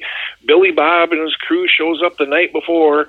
You know, the outfitter shows him pictures of the buck he's going to set him up on, you know, and, and takes him out to the stand the next morning, climbs in it, you know, and then the buck ends up coming through and the guy kills it and talks about how he just patterned this deer. And how they've been studying and, and all this junk. Um, it's T V is entertainment. Right. The overwhelming majority of hunting T V shows are pure one hundred percent entertainment. It, and you are one hundred percent correct. The worst possible way there is to judge a hunter's quote-unquote skill levels is by the amount of inches he has on the wall. Right. And I mean, don't get me wrong, I got a whole bunch of inches, and it doesn't mean squat. Right. You know, because fifty percent, I can jump up on a soapbox, stick my chest out, and proudly proclaim that every, every deer I have ever shot has come out of a stand that I've scouted, and myself, and all this stuff, and... You know, I spend fifty percent of every hunting season hunting public ground or or public and or ground that virtually anybody can go to. A lot of it's private, just enrolled in certain programs. Um, and, oh, man, I, I, I do that. I'm down there in the trenches with you. And the other fifty percent is just stupid. um, it is so, so, so much easier to kill a mature buck when there's ten mature bucks running around on your property versus one that once or twice might come through. Right. Yeah. And those ten mature bucks are pants on head stupid because they have no idea what hunting pressure is. Right. It's really, really easy for me to look smart there. Mm-hmm. Yeah. Really easy. And every year I hunt those other grounds, I get my share of humble pie. You know? Right. Yeah. I mean, it's, it's, it's funny because I, I, I, there was a point in time where I used to enjoy just the entertainment of those shows. And then I kind of, it, it waned for me. Um, there is one, I, I've kind of leaned now more toward watching those who are doing, you know, what I'll call, um, hunting, you know, uh, online web shows. Uh, okay. Because I feel them to be a lot more genuine. I'm not sure. It's actually a fellow uh, uh, badger, if you will. This uh, this fella, his name's Curtis Zabel. He has a, um, a show called Behind the Bow, and he's. I think you would really like him if you haven't heard of him already. He's a young guy. He's like twenty-six years old, and it's all public land. And he is just a grinder and captures everything that he's doing, you know, on public land, from doing what you're talking about, using like hip boots, wading across rivers and canoes. Like you, that's just his mentality. Um, And I really enjoy watching his because he shows you every success, every failure, and there's no, there's no, uh, you know, he shoots a deer in Missouri and it wasn't like a one hundred sixty inch deer, but man, he put in some work for that deer, and it, it might as well be, been two hundred twenty inches. You know, as happy as he was yeah. with that deer. Um, and those are the things I think I lean toward more, those types of shows, because I think there's less pressure, um, and two, not less pressure on the deer, but less pressure on the person hunting. So you actually see the honest hunt and the caliber of deer they're after. Sure, they'd like to shoot a nice buck, but for them, it's really about matching wits with a nice cagey, um, you know, veteran of the whitetail uh, woods, if you will, um, going after mature deer versus inches, um, which is nice. Well, and go- going back to what you said earlier, you know, when we first started talking about how, yeah, we might end up talking about some of the stuff that's going on. That, that's why this stuff goes on. Yeah. For, for those regular hunting shows, I, I'll never forget. Um, years years ago, Pat Reeve and I were really good friends, um, and he had just he had just started North America. He was the one who actually pushed North American Whitetail to have a T V show, and it was his first year in. And here it is, here it is, October first, and he's a mess. He's a mess because he's only killed three bucks so far this year. Wow! By October, yeah, o- o- only three. And I'm like, Pat, you got all. It hasn't even got good yet. Yeah, but we need. I need. But but yeah, I guess I can't really get into much detail. Um, he wasn't impressed with his team at the time. You know, in what they were getting done. So it's all on me, and I've got, I gotta, I've got to kill.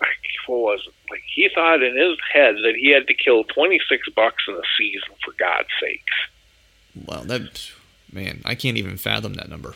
Well, it's, and so that's that, that's incredible pressure. Mm-hmm. And I, I was lucky because I one thing that I when you ask how I got into this, what I failed to mention is first seven, eight years I had a day job. Right. I was getting, I was getting up at uh, at six o'clock to go to work, get home around five thirty, spend till eight nine o'clock with the uh, with the short people running mm-hmm. around the house and the, and the ex-wife, and then right until two o'clock in the morning. Yep. And get up at six yep. and go to work to do the same for eight years. I, I'm sure some people are not going to. Are going to think I'm exaggerating, but for eight years, I bet you there wasn't there wasn't a grand total of two weeks time of weekdays that I didn't get up at six and uh, um, end up staying up until two o'clock at night writing. Yep. You know, I did that because I somehow was accidentally smart enough to realize that I don't want that career. Right. So, the career with I want to. I've got a good day job. I'm not. I wasn't rich by any means, but a good day job mm-hmm. for the area. Um, I'm not giving up that security blanket unless this is exactly what I want. Right. And and that type of pressure. Oh man, it, it it makes people do really, really, really incredibly stupid things. Not everybody. But yeah, I can't. I'm not. Don't please don't take this wrong. I think that you break a, you knowingly make a game violation, your career better be done. Right. Yeah. Exactly. It's a. I definitely have some you know sympathy for someone who is going to a different. Not, I shouldn't say sympathy, but I can understand if you're going to another state and hunting, and you've brushed up on the game laws in that state, and you've and you've made an honest mistake, and you report it when you should report it. You know, and you and you own it. Um, that's someone I can look at and say, hey, it's, you know, everyone has a oh. mistake, you know, and it's like, and that's understandable. Right. Um, but from what I understand, the gentleman that had a, you know, quote unquote mistake this past, in the past, you know, couple weeks, um, you know, it wasn't his first rodeo as far as game violations were concerned. Um, and just, it seemed as though the, the evidence, evidence that alleged that he was, you know, did something, you know, on video, um, just seemed a little bit damning. When you tell the camera guy, we're going to have to get, I mean, assuming this is true. Right. Um, I just read the the article on from the local paper um, for where this occurred. If you turn and tell the camera guy on tape, we've got to get rid of that elk kill. Right. Ignorance is, I mean, I know ignorance isn't a defense to begin with, but you just threw even the benefit of the doubt out the window there. Right. Yeah. You know, when you tell the cameraman on tape, we broke the law, now we've got to cover it up, kind of hard to pretend you didn't know. Yeah, it's a. But yeah. I mean, honest, honest mistakes. We're all human. I mean, heck, I'm as far from I'm as far from perfect as as can be. And if you don't believe me, I can wake up the wife, and she'll be more than happy to tell you. Um, uh, I hear you. I hear but, you. But yeah, knowingly, no. As I said, I, I I'm not make. Don't please don't take this as me making an excuse for these guys, because frankly, they. No, it's not.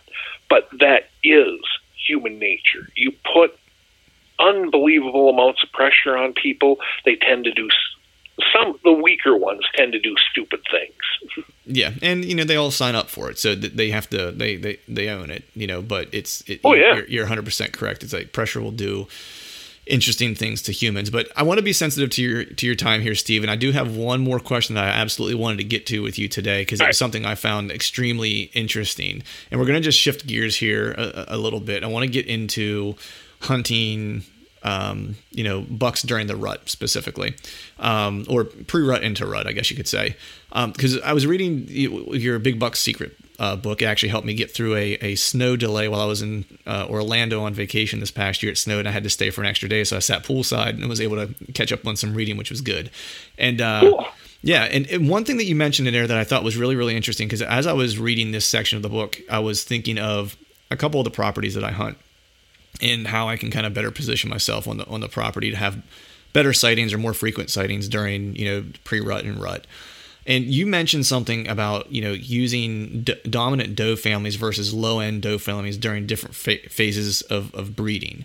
And you'll kind of use that that kind of, I guess, criteria to determine what who the dominant doe family is, and then how they all kind of, I guess, stack in succession chronologically, and that mm-hmm. how the bucks are going to follow those dominant doe families in succession based on when they cycle in for breeding. So can you talk a little bit about that and how you use that to position yourself in terms of stands and so forth?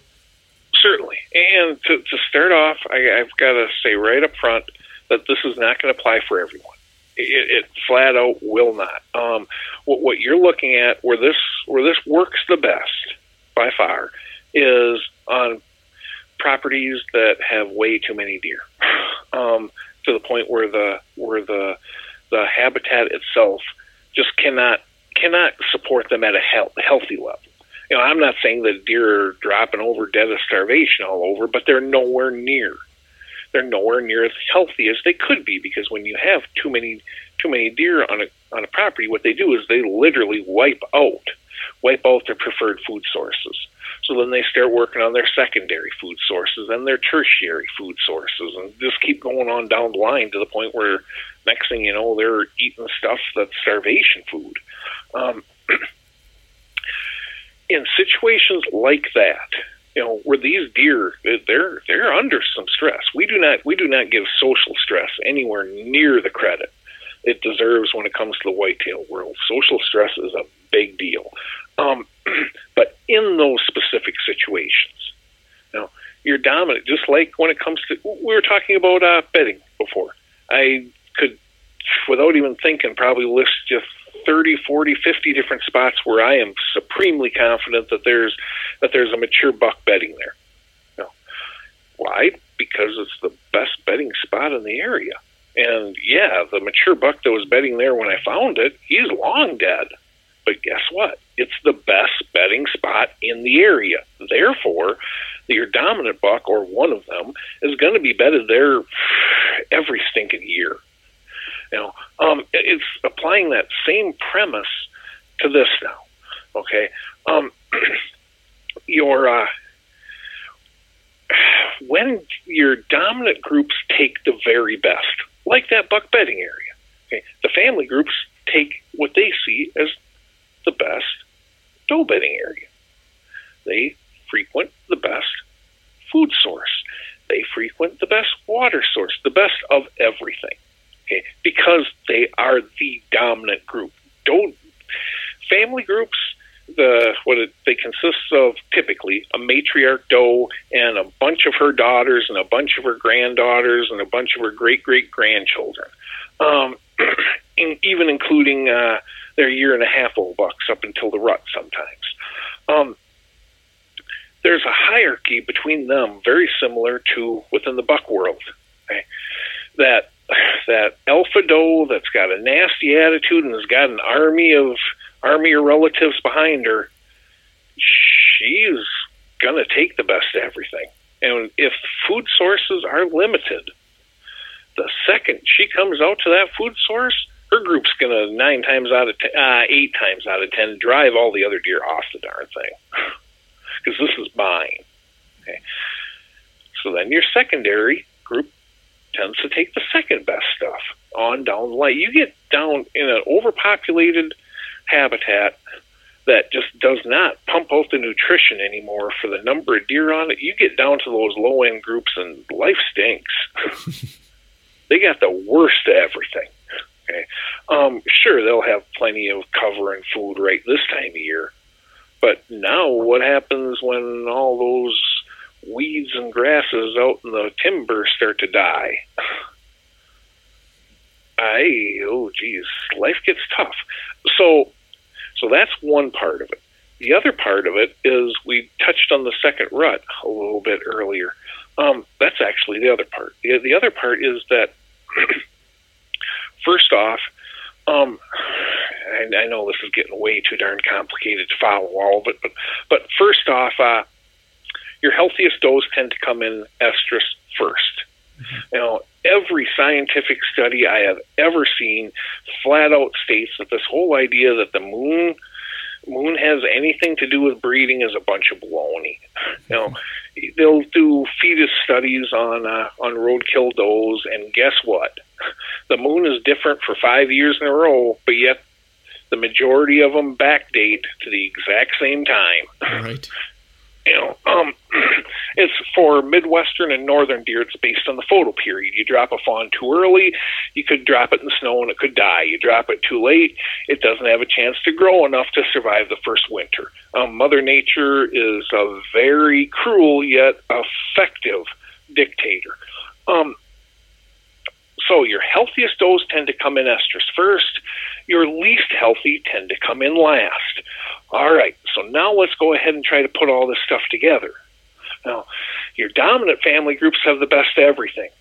Well, they better be the healthiest then, shouldn't they? Mm-hmm. So they're probably going to have the first dose to come into estrus. Okay. So when I want to go ahead and set up on a, if I if we've got a good weather front coming through, by good weather front, I mean it's been it's been in the fifties for the last four, five, six days, and all of a sudden, ooh, sookie, it's going to be in the it's going to be in the low forties tomorrow. That's a great deer, as long as as long as there aren't howling winds with it or intense storms. That's a great deer weather movement day. You know, you can all but you can all but guarantee that those bucks are going to be up on their feet earlier. They're going to be feeling their oats a little bit. Now, hmm, this might be a really good day to set up on a doe bedding area, because even though we sit there and say that the rut in Wisconsin, my area, Wisconsin, the peak breeding phase every year starts around the sixth or the seventh, goes through about the goes through about the fifteenth. That's when the majority of does get bred in my specific pocket. But does are bred before and after. Okay. And then they don't all fit in this neat little window. So on October twentieth, I want to. I got that weather front coming through. This might not be a bad day to go out and hunt a doe bedding area. I'm going to hunt the dominant doe bedding area, the downwind side, because that has the highest odds of actually having a doe in estrus. Mm-hmm. Now, doesn't mean there will be one, but it has the highest odds. And these bucks that are now three and a half, four and a half years old, some of them have figured that out. Mm-hmm. They know their home range. They know their home range intimately. Okay, and even and they know all the family groups on their home range and all this good stuff, um, where they tend to be, all that type of stuff. Uh, and let's pretend that, you know, this is a buck that doesn't even know anything about this. Now, but hmm, he smells an attractive odor. He's going to go check it out. Now, um, so early season, what I do, the earliest, the earliest quote-unquote rut hunts I do are on the downwind side of dominant family group bedding areas because they offer the highest odds of actually attracting Mister Big. Now you get, once you get into the peak breeding phase itself, I mean, we're like, let's say, use Wisconsin dates for my pocket, it's November tenth. November tenth, I'm going to be hunting virtually any no any doe group there is out there outside of that that most subordinate doe group, because they are the ones that are most nutritionally stressed. Therefore, they should be the unhealthiest. Therefore, they should be coming into estrus last. Now you get to the sixteenth, you know, towards, this is a day after the peak now. Now, all of a sudden, that, that uh, um, subordinate doe bedding area looks attractive, because their does should be starting to come in now. And then now you get all the way to you get all the way to uh, December. I want to be hunting those dominant family groups again, because how do their fawns achieve estrus? Doe fawns achieve estrus by hitting certain physical and physiological thresholds. They have to they have to grow up to a point, you know, both physically and physiologically, because your dominant doe groups, um, tend their the dominant does within them tend to get bred first. They tend to be dropping their fawns first, and assuming they survive fine, they tend to be the healthiest, and they're the ones that end up, generally speaking, come into estrus that first year, at least first that first year. So that's how I end up trying to take advantage of that for, you know, the quote unquote second rut. It really, I know I promised earlier that I wouldn't do this again, but it really all comes back to that same thing that I said. Our, po- our po- most powerful weapon is our mind. You know, you cannot, if you really want to take your game to the next level, do what I said about uh, about questioning sign. Question it. Don't just find it. Try to understand as much as you can about it, and understand as much as you can about deer. The more you do, the more all of a sudden, if you think analytically and think creatively, you can come up with stuff. I mean, I, I've never, I, quite honestly, that's one of the few things that I think I came up with myself. You know, I, I went ahead and tried to, uh, spent about ten years after I came up with it to try to prove it wrong. Right. Um, and wasn't able to. Now, as I said, this is not going to work for every single hunter out there. Heck, it's not even going to work for probably much more than twenty-five percent of them. No, right. You need the high deer population numbers, and you need to learn your doe groups. And learning your doe groups isn't anywhere near as complicated as it seems. You're sitting on that food plot. You watch that doe group come out. Oh, here comes the second doe group. Who avoids who? Right. You know, the, the subordinate one's going to avoid the more dominant one. Okay, if one of them gets chased off, guess what? The one doing the chasing is more dominant than the one doing the running. Right. You know, none of, keep it simple, stupid. None, none, none of this stuff is rocket science. Right. Absolutely none of it is. We're dealing, and don't take this wrong, I respect deer more than I do most people, but we're dealing with dumb animals. Right. It's okay, that's that's all they are, is dumb animals that give us a tremendous amount of pleasure. Yeah, um, I one hundred percent agree. It's I try to take the approach where um, I try not to overthink things. You know, it's like I've gotten into those situations. I think we probably all have as as, as bow hunters specifically, because you, you know, the close quarters that you have to kind of get into. Yep. But I try to. I've gotten into situations where I've had, you know, paralysis by analysis, or I've overanalyzed so much, so, you know, so thoroughly that I could not make a decision because I was really to, to the point of splitting hairs.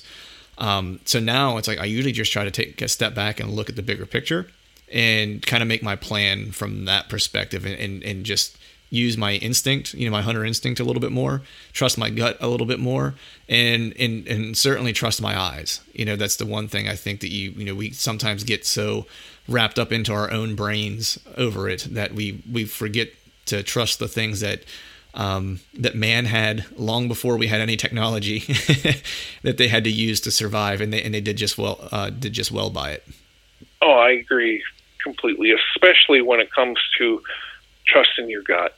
I yeah. mean, any any time my gut's telling me to do something really, I mean, is screaming. I'm not saying I got, you know, ah, ah, you, I'm trying to preface this in a way because I could see this being used really easy for, you know what, I killed a buck in that high-impact stand in the middle of my property last year, so I got a feeling I'm going to kill him there. No, you want to go there because you killed a buck there once. Right.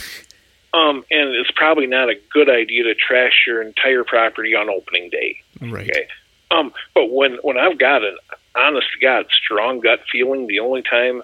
The only time I'm disappointed is when I don't listen. Right, yeah, so exactly. Trust, trust your instincts. I mean, when your instincts are sincerely trying to tell you something, I don't. I, I personally believe it's your subconscious, but right. um, but when it's trying to tell, listen.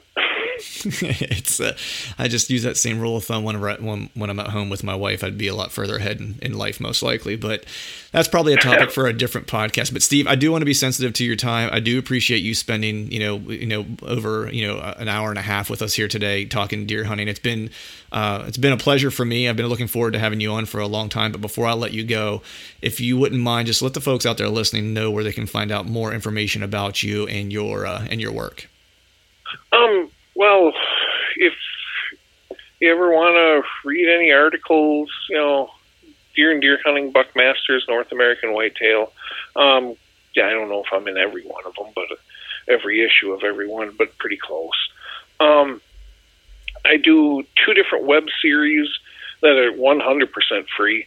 Um, they both run on Deer and Deer Hunting's Facebook account and on their homepage and YouTube as well. One of them's growing, growing big. That's an every other week show on habitat improvement and deer management. They're just little four or five minute shows. Um, what I do is I film myself while I'm out working. um, and this is, this is what I do. I'm not telling anybody that they should do this themselves or any, all I'm doing is sharing, this is what I do, these are the mistakes I've made, these are my victories. You know, um, and just try to take an individual topic that I'm working on at that time and cover that. Uh, that runs every other week year-round, and then I do a Huntin' Big Show, web show that, again, for deer and deer hunting, again, just four or five-minute episodes on hunting tips that run every other week during season. And on my own Facebook account, that's just, you know, Facebook slash Steve Bartylla. Uh, I'm starting to, uh, I'm actually, should have listened to the wife on this one. She's been pushing me to do this for twelve years already, telling me that I'm not smart by not doing it. Um, but I have recently started putting a bunch of stuff up on Facebook. Mm-hmm. Uh, I'm still hashing out the, the exact sequence. Um, of what I'm all I'm going to put out there, but uh, and geez, um, any of the books you can get off of uh, off of Amazon's the cheapest, um, or food dash plots dash for dash deer dot com. You can buy them off of there as well. That was the site I helped create years ago for photo evaluations. And I sold it, but they're still selling the books there. And if somebody wants one, you know, the guys doing it, I trained myself. They are really good. Mm. Uh, I don't know. Oh, and Deer and Deer Hunting T V, I think they moved it to the Pursuit channel. I'll be honest with you, when you were talking T V earlier, I can't remember the last T V show I watched. I'm in the same boat. I'm in the same boat. I cut the cable a while ago, and uh, it's all, all internet and streaming for me. I find I get more work done that way. Yeah, yeah. Well, yeah. I, I'm just not the type of person who can sit and watch a lot of T V to begin with. Yeah. But the I don't watch hunting T V for pretty much what you already said. Right. But hey, uh, so for everyone out there listening, I, I will say, you know, I've, I've, of course, as I mentioned, I've followed you across the multitude of mediums and always find it, you know, enjoyable, number one. Number two, very informational. Um, a lot of the changes I've made to my habitat approach on, on the, our both of our family farms and how I approach hunting has definitely been influenced by things I've picked up from Steve. So I urge everyone to kind of either pick up a book, check out all the different, you know, video stuff that he's doing. His Facebook page, always great tips there every week. Even if you only have a few quick minutes over lunch, you know, during the course of a week, it's a great place to go to get some quick information that's free. Um, and Steve, before I let you go, I will offer my services for an intro if you ever should need one for a speaking engagement. I'm available for you, my, my friend. I, I, it was, uh, I was sitting there listening to you thinking, dang, I'm good. All right, sir. Well, I do appreciate your time. You have a have a good rest of your afternoon, and uh, I hope to be talking to you again soon. I'd love to do it again, and I just want to wrap up by thanking you for having me on and your audience. I mean, I, I know this sounds incredibly cheesy, but man, I can't mean it more, possibly mean it more sincerely. I, I, I don't do what I'm doing if it isn't for the people supporting my work, and man, that's a debt that, that I can never repay. Well, we, we thank you for what, what you uh, what you help us with as well. So it's uh, it's reciprocated, I'm sure. There we go. All right, folks, that is a wrap for today's show. I want to thank Steve for joining us and sharing a ton of awesome information. Be sure to follow him on his Facebook page. Steve does a weekly tip on his Facebook page that is like a mini lecture on deer behavior, habitat management, and everything in between. So you definitely want to check that out. Also, you can find him on deer and deer hunting dot com, uh, where he does a webisode or an internet T V Uh, or an internet video show, and as you can also find his writings in the Deer and Deer Hunting magazine, as well as a multitude of other places. And be sure to check out any of the books that Steve has written. Also, want to thank all of you for tuning in and giving me part of your day. Uh, be sure to hit the iTunes subscribe button so you don't miss any of the upcoming episodes. And if you feel so inclined and are enjoying the show, please leave us a five-star iTunes rating. We would be uh, very much appreciative of that. Um, also, you might want to follow along with the Truth From The Stand Instagram page and Facebook pages if you haven't already done that. And if you'd like to get involved in the show or have us, uh, John and I, or a guest, answer your questions, uh, or just would like to recommend a topic for us to uh, to, to uh, discuss or tackle, email me those suggestions at truth from the stand at gmail dot com, or click the email button on our Instagram account and leave us a note. And finally, I need to give a big shout out to our partners that continue to make this podcast possible: Whitetail Institute of North America, Exodus Outdoor Gear, and Lone Wolf Portable Tree Stands.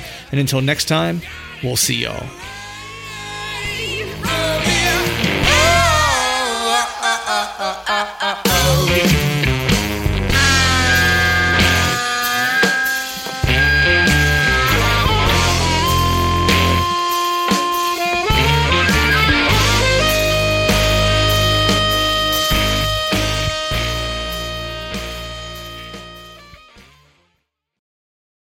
All right, gang, the new Truth merch is in stock at truth from the stand dot com and on YouTube below any of the Truth From The Stand videos. I've got some new hats, beanies, t-shirts, long sleeve t-shirts, and sweatshirts. There's even a new do hard shit hat for those of us who like to embrace microdosing adversity. So head to truth from the stand dot com and check out the new gear and use the code TRUTH, T R U T H, and save yourself some cash on the new gear.